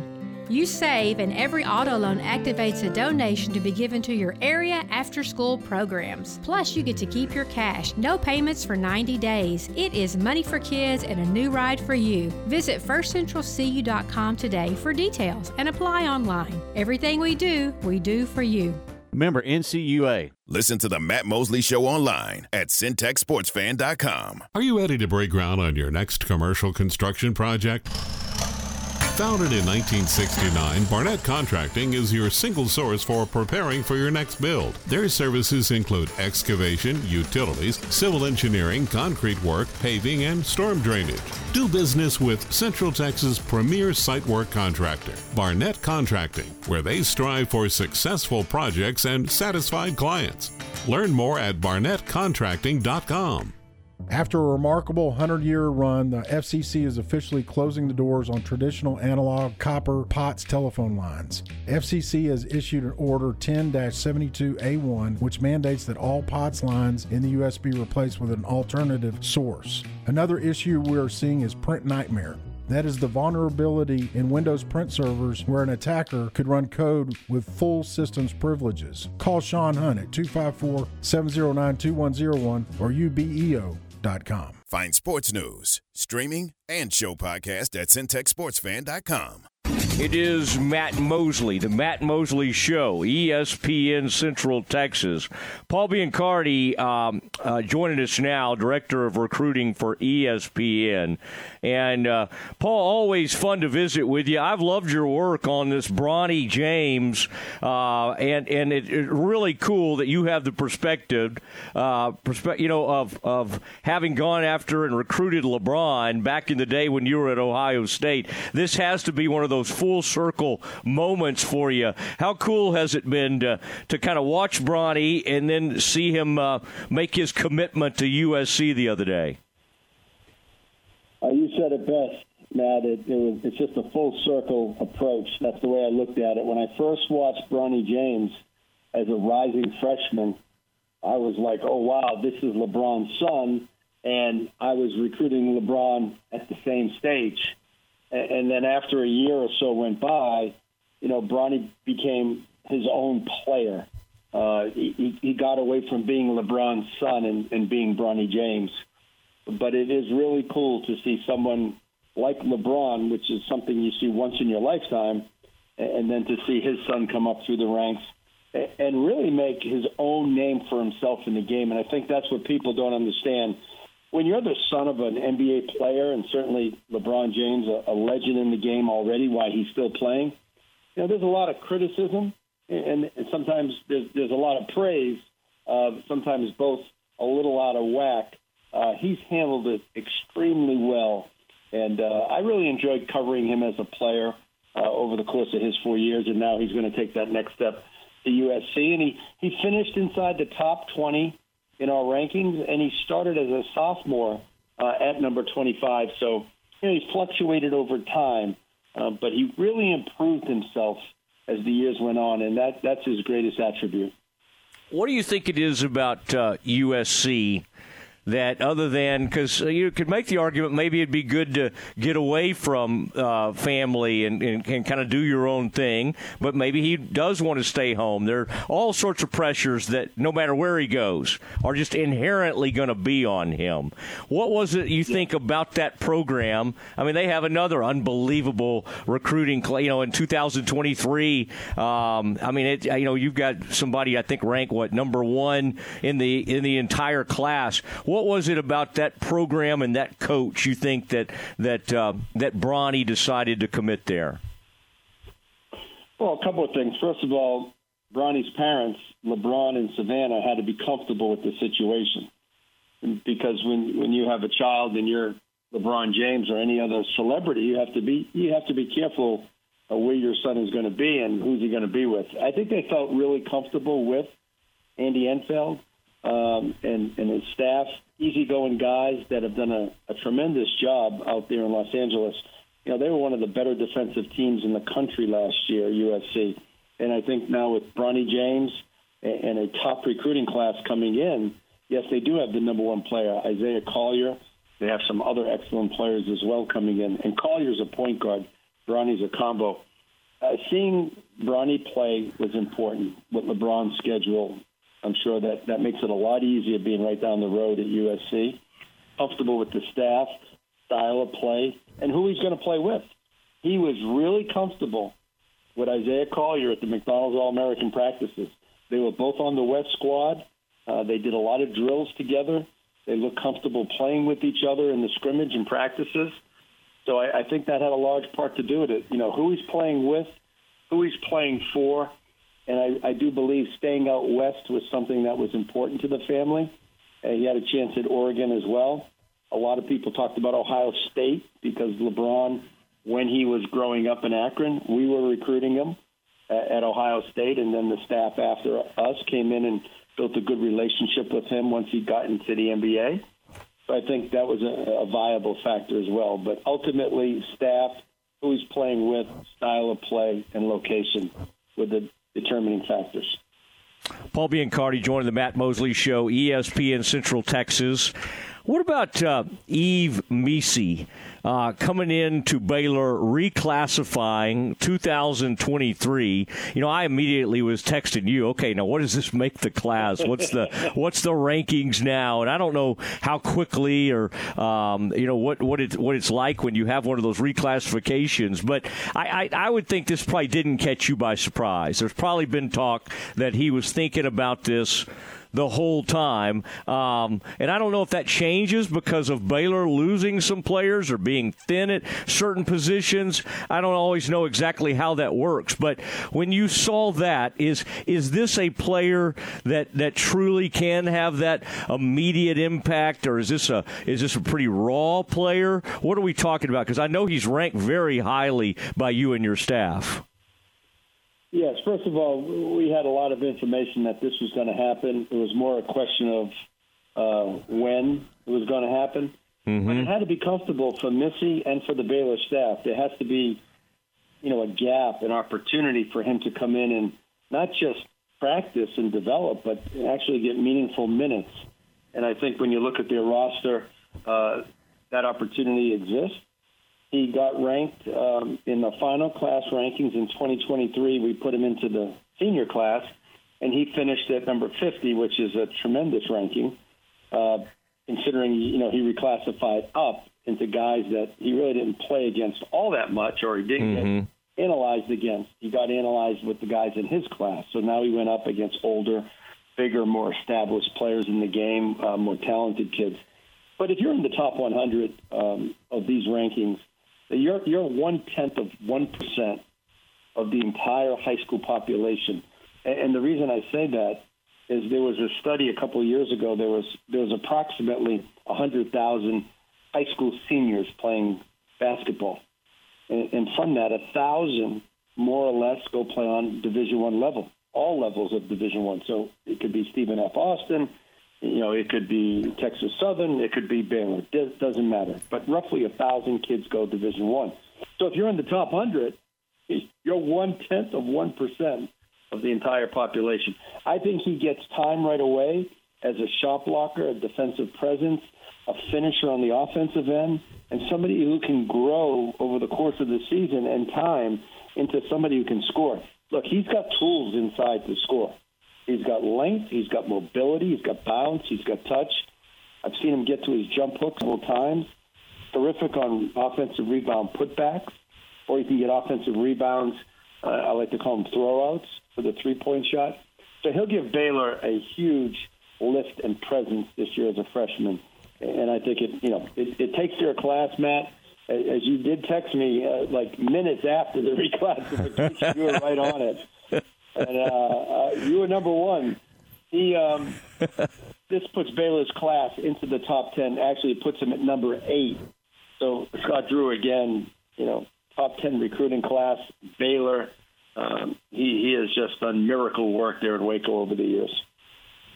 Boy, I love that number eight in the class, um, and uh, yeah, I was kind of hinting that, but I wanted to hear it from uh, I wanted to hear it from you. That's uh, that really is uh, exciting. Okay, so Ja'Kobe Walter, when someone gets bumped up a few spots late and y'all kind of give your final rankings for the class.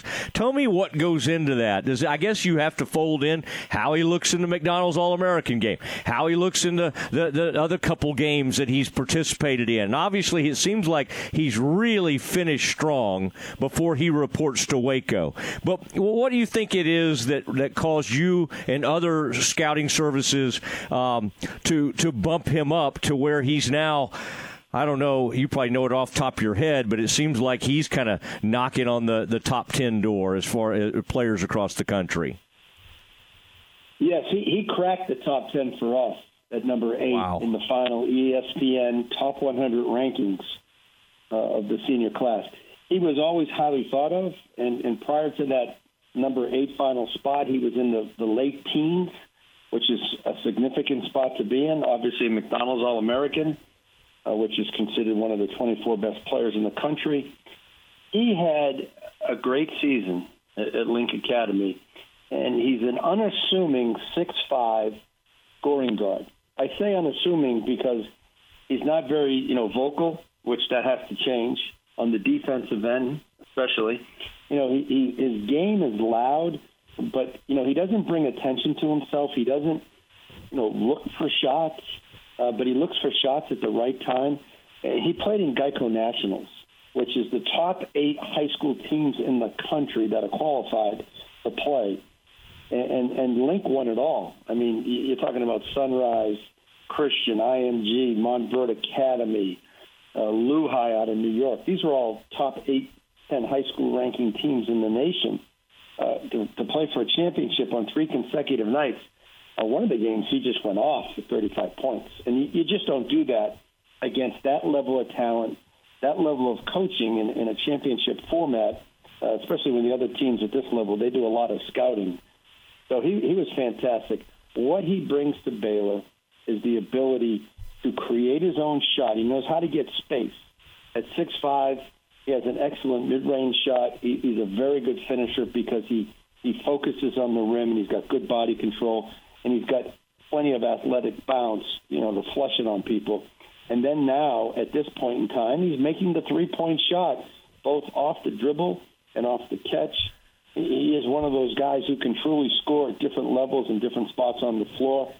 Got excellent size at six five, and, and for a guy who's a star, he plays a team game. How debilitating is that for uh, uh, the Longhorns to lose Ron Holland at such a late date? I mean, I. I hate to see it. I'm all, for, I mean, for player movement and that kind of thing. But boy, once you commit, and then you're getting close to going. And I know they had a coaching change and all that, but uh, that's got to be extremely tough on the Longhorns team that you know well. You've always been great at talking about Texas in that roster, and you've been pretty bullish on them in the past few years. What does this do to the Longhorns, and, and how frustrating do you think it is for that staff to have something like that happen? We're talking about uh, the number one or number two player in the country for 2023.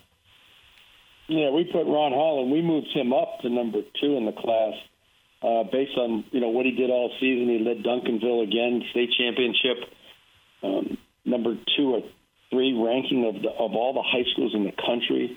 I mean, he's a tremendous prospect. He's what the NBA looks for when it comes to size, basketball IQ. His skill level is improving, but his energy and motor is, second to none in the class. And even with the coaching change, he stayed true to Rodney Terry. Uh, but I think what happens with a lot of these high-profile players is is their intent is to stay at the school, but with the portal and or players coming back, it changes their outlook on what their role could be for the next season. And so for him, I think with the fact that Dylan Mitchell, you know, I believe is is coming back or just getting information to come back, um, you know, that's kind of a position that he was slated for. Uh, Terrio Morris obviously moved on. I believe, yeah, he's at Kansas right now. So sometimes players don't feel as comfortable as they did when they made their commitment. Yeah, that is uh, really interesting when you see that happen when somebody is the, the biggest part of your recruiting class. But I guess that's the thing about the portal. You can go find somebody else these days, and uh, Texas will not lack for talent. Let me ask you one more. Trey Johnson, 2024, uh, by some, the top. Um, I mean, I get to see him play a lot, and so in my mind, he is the top in the country. But I'm very biased when it comes to him.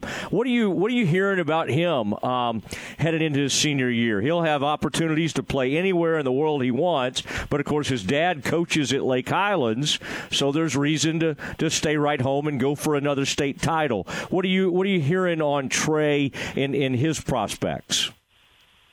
Well, first of all, we, we have him number one in the class of 2024. Um, we have him as the top player in the class and obviously the top um, shooting guard in the class. Love his size, love his scoring ability, his jump shot, all those things into one. A little bit of a Ja'Kobe Walter type, uh, but a better shooter at the same stage.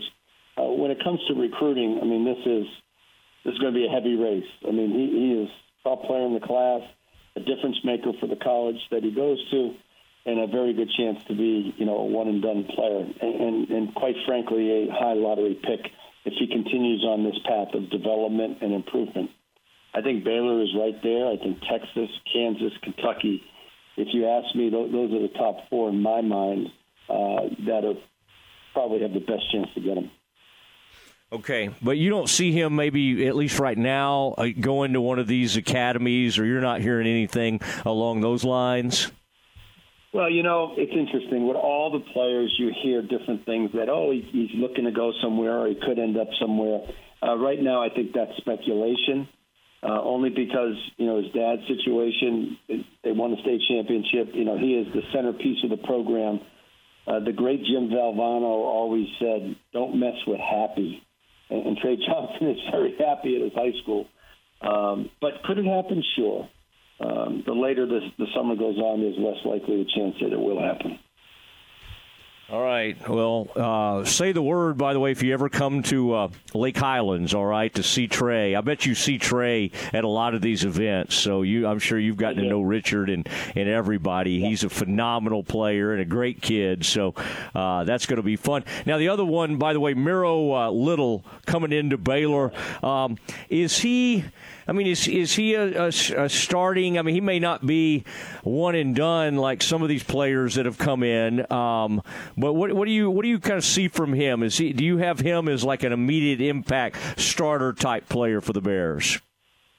I have him as an immediate contributor, uh, starter, and, and somebody who will contribute. He's not a one and done type, but I'll tell you what he is. He's dependable. He's intense. He plays both ends of the court with, with the same focus and intensity. He makes open shots. He makes good decisions. He's a decision maker, a shooter. Uh, he, he's very aggressive in his game. Um, doesn't fear anyone. You know, I like what he brings. I, I think Baylor fans are going to love him in terms of you know the intensity and the focus and the defense that he brings. You know, Scott Drew you know, puts a premium on his defense, and Miro Little can defend, make open shots, good decision maker. Uh, I think he'll start or get starter minutes uh, right from the very beginning. You know, with all that they lost this year, I mean, this is a, a prime opportunity for Little, you know, to step in. They lose Flagler, right? Keyonte George, L.J. Cryer. So, you know, it's probably a starting spot there for Miro Little next to Langston Love. Well, listen, I uh, I appreciate it, Paul. Always fun to catch up with you. And uh, I, Dallas Fort Worth area is uh, producing uh, players at an un, unreal rate, and I, I'm sure it has something to do with you know coaching. Uh, you know, and they've had great players over the years, but I to me this might be the heyday. What we're seeing over the past I don't know three, four, five years, it's just like season after season after season. And uh, is there is that what you think? It's just there seems to be some great coaching, great development. What is it about the what is it about the Metroplex, other than being a big place, big metropolitan area? But it does does it not seem like Dallas Fort Worth is like better than it even was seven eight years ago when it comes to a talent pool? Yeah, I, I think you can say that. First of all, there, there's more grassroots opportunities for kids uh, in Dallas than ever before. So I think that that plays a factor because when when kids can play more, they get a chance to be, you know, they got opportunities to be seen. Um, there's better coaching, I think, than ever before. So you combine the opportunities with the coaching, and, and basketball has always been a really, really you know, popular sport in the state of Texas. We we know that other sport is number one, uh, but but basketball is real popular, and there, there's been some phenomenal talent come out of the state over the last you know 10, 15 years. All right, I appreciate it. Do you ever are you ever sort of glad that you're not uh, coaching with the NIL and the transfer portal being like it is? Do you are you kind of glad to be on the uh, the media side of this thing now? Uh, in some ways, I am because it, it, it does distort a lot of decision making by parents and, and and players and you know third parties that advise these kids sometimes for the wrong reason, just strictly for the money versus the fit versus the head coach versus the, the school, the alumni, um, and the whole experience. It, it, it, it bothers me at times, and I think it's a difficult situation. But I also understand it. I've adapted to it as an analyst and understand it uh, probably better than most. Uh, so I, I think the relationships that you build with kids over the course of time can can help you navigate it. Um, But I love coaching. It's all that I ever wanted to do, and I, I still feel like I'm coaching. I'm just probably coaching everybody's kid right now. Well, it's a fun. You have a. I love your. You know what you do. Recruiting director for E ESPN. It's uh It's very visible. You do some great things and, and neat things like doing Bronny's games when he was on some kind of European tour.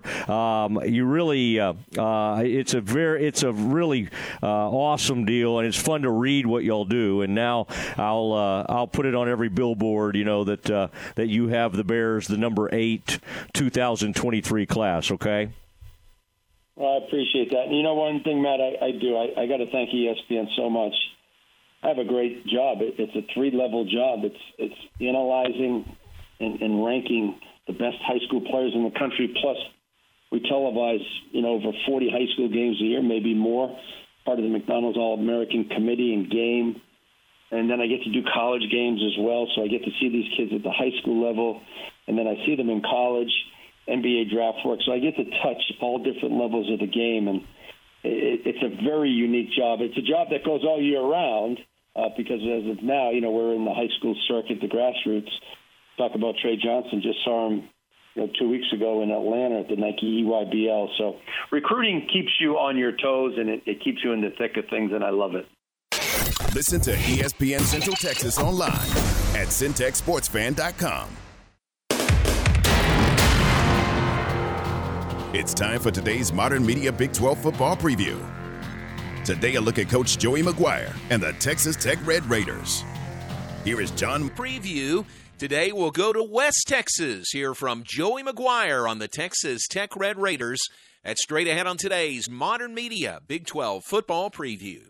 Baylor Scott and White, Hillcrest Southwest Sports Medicine and Orthopedics. Our physicians specialize in the diagnosis and treatment of all sports related injuries. Located at the Ted and Sue Getterman Sports and Orthopedic Center on the Baylor Scott and White Hillcrest campus. This state of the art facility includes advanced MRI imaging, outpatient orthopedic surgery center, and a sports therapy department with indoor and outdoor physical therapy spaces. Trust the doctors that Baylor trusts. Southwest Sports Medicine and Orthopedics. Our goal is to get you back in the game.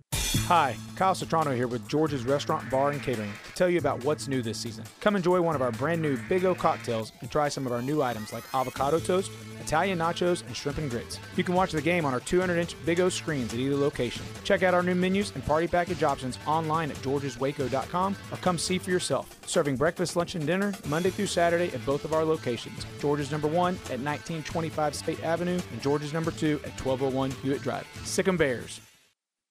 If you like the Baylor gear John's wearing, check it out at the Baylor Bookstore or 24 7 online at BaylorShop.com. Every team knows that the two point play can be a winning move. That's why State Farm agent Bob Anderson and his team are here to help you go for two by combining your home and auto insurance. It's a great call that saves you time and money. So go for the win and score savings by combining your home and auto. It's just another way we're here to help life go right. Call State Farm agent Bob Anderson at 666 7557 today. Now back to today's Big 12 football preview. Here again is John Morris. And welcome back. Coach Joey McGuire exceeded most people's expectations, winning eight games a year ago in his first year as head coach in Lubbock. There are high expectations for Coach McGuire and the Red Raiders again this year, picked fourth in the preseason poll, but he says, why not higher in 2023? I, I don't want to say y'all are wrong, um, but you know it is. I mean, if you go back and look, uh, you know, K State and TCU. I don't know where they were picked last year. I heard Sonny uh, yesterday talk, and maybe he said they were seventh. You know, and, and they have such a great year. The year before that, have Oklahoma State and Baylor. Um, I think in 2020, Iowa State played in it. In 2019, Baylor played in it. And so I, I do think it's a, a wide open conference. I think with us, we have to stay healthy. We have to, uh, I know this is going to be coach speak, but we really do have to handle the expectation that maybe a lot of guys on, on our roster have not had before. And then and we've got to stay humble, but we've, we've got a really good opportunity to be a really good football team. I, I'll tell you, our expectation is definitely to do that. Uh, we just got to build on it every single week. We've got a really tough schedule, it's going to be uh, it's going to be a really fun schedule. We've got some tough road games, and we've got some really good football teams coming into Lubbock. I'm glad that we have uh, the two teams that played in the Big 12 championship last year at home. That's going to be a big advantage for us. That's Joey McGuire going into his second season as head coach of the Texas Tech Red Raiders, picked fourth with four first place votes in the Big 12 preseason poll. And that's today's Modern Media Big 12 football preview. I'm John Morris. The source for Baylor athletic news and information, ESPN Central Texas. Hey folks, Jared Scott here with Jim Turner Chevrolet. I'd like to thank everyone that supports JTC and that our family values your business. Our new inventory is growing daily and our used car inventory is stacking high. So give us the opportunity to earn your business with transparency and zero hidden fees. So give us a call 254-840-3261 or 24/7 at turnerchevy.com. And remember folks, we're just a heartbeat away in McGregor. We'll treat you like family. Find new roads. Rise and dine with a Fiesta brunch at La Fiesta every Saturday morning. Come enjoy family recipes made from scratch, like huevos rancheros, breakfast enchiladas, chicken and waffles, or on the lighter side, avocado toast. And don't forget to try their Mexican coffee, fresh squeezed orange juice, or even a peach bellini. It's a Fiesta brunch. La Fiesta, located off Franklin Avenue in Waco. La Fiesta, where passion is our most important ingredient. ESPN Central Texas is your flagship station for Baylor Athletics. A bank in any town USA treats everyone like, well, anyone. At Central National Bank, we provide Central Texans with a different kind of banking. We believe in people over processes, listening over telling, and helping our customers over helping ourselves. Come to Central National Bank and experience the difference. Bank different, Bank Central. Central National Bank, member FDIC. Do you want a brand new boat? Right now, you can get a boat cheaper than ever before at Marineland Boating Center, home of Yamaha boats. For Marineland Boating Center's 40th anniversary sale, we're slashing prices like never before. For a limited time, you could save almost $10,000 on an awesome new boat. Also, for a limited time, we are offering a free water sports accessories package worth $1,000 with select Yamaha boats. But hurry, this 40th anniversary sale only lasts for 40 days or until we sell 40 boats. Will you be one of the lucky few to save thousands of dollars? Imagine the happiness you would feel owning a new boat. Imagine the fun you could have. Imagine the feeling of freedom and relaxation you'll feel when you're out on the water. Check us out online at marinelandwacoyamaha.com or Google Marineland Boating Center to see our reviews and you can see for yourself why we are the highest rated boating center in Central Texas. Southern Drag Boat Association LLC presents the original Duel on the Brazos 2023 at Brazos Park in East Waco on Saturday, July 22nd and Sunday, July 23rd. The fastest show on water. Gates open at 8 a.m. Racing begins at 8.30. Daily tickets are $30. Weekend pass $50. And cooler pass $20. Get your ticket now at subwire.com. Duel on the Brazos 2023 at Brazos Park in East Waco, sponsored by Mission Golf Cars, Waco's local E-Z-GO Cushman Golf and Utility Vehicle dealer. Brazos Speed and Supply. SoCal Speed Shop. Premier Innovations. Fun for the whole family. Flinging the green and gold worldwide on the web at centexsportsfan.com. Are you ready to break ground on your next commercial construction project? Founded in 1969, Barnett Contracting is your single source for preparing for your next build. Their services include excavation, utilities, civil engineering, concrete work, paving, and storm drainage. Do business with Central Texas' premier site work contractor, Barnett Contracting, where they strive for successful projects and satisfied clients. Learn more at barnettcontracting.com. Life can be full of risks. One thing you shouldn't take a risk with ever is your family's health insurance.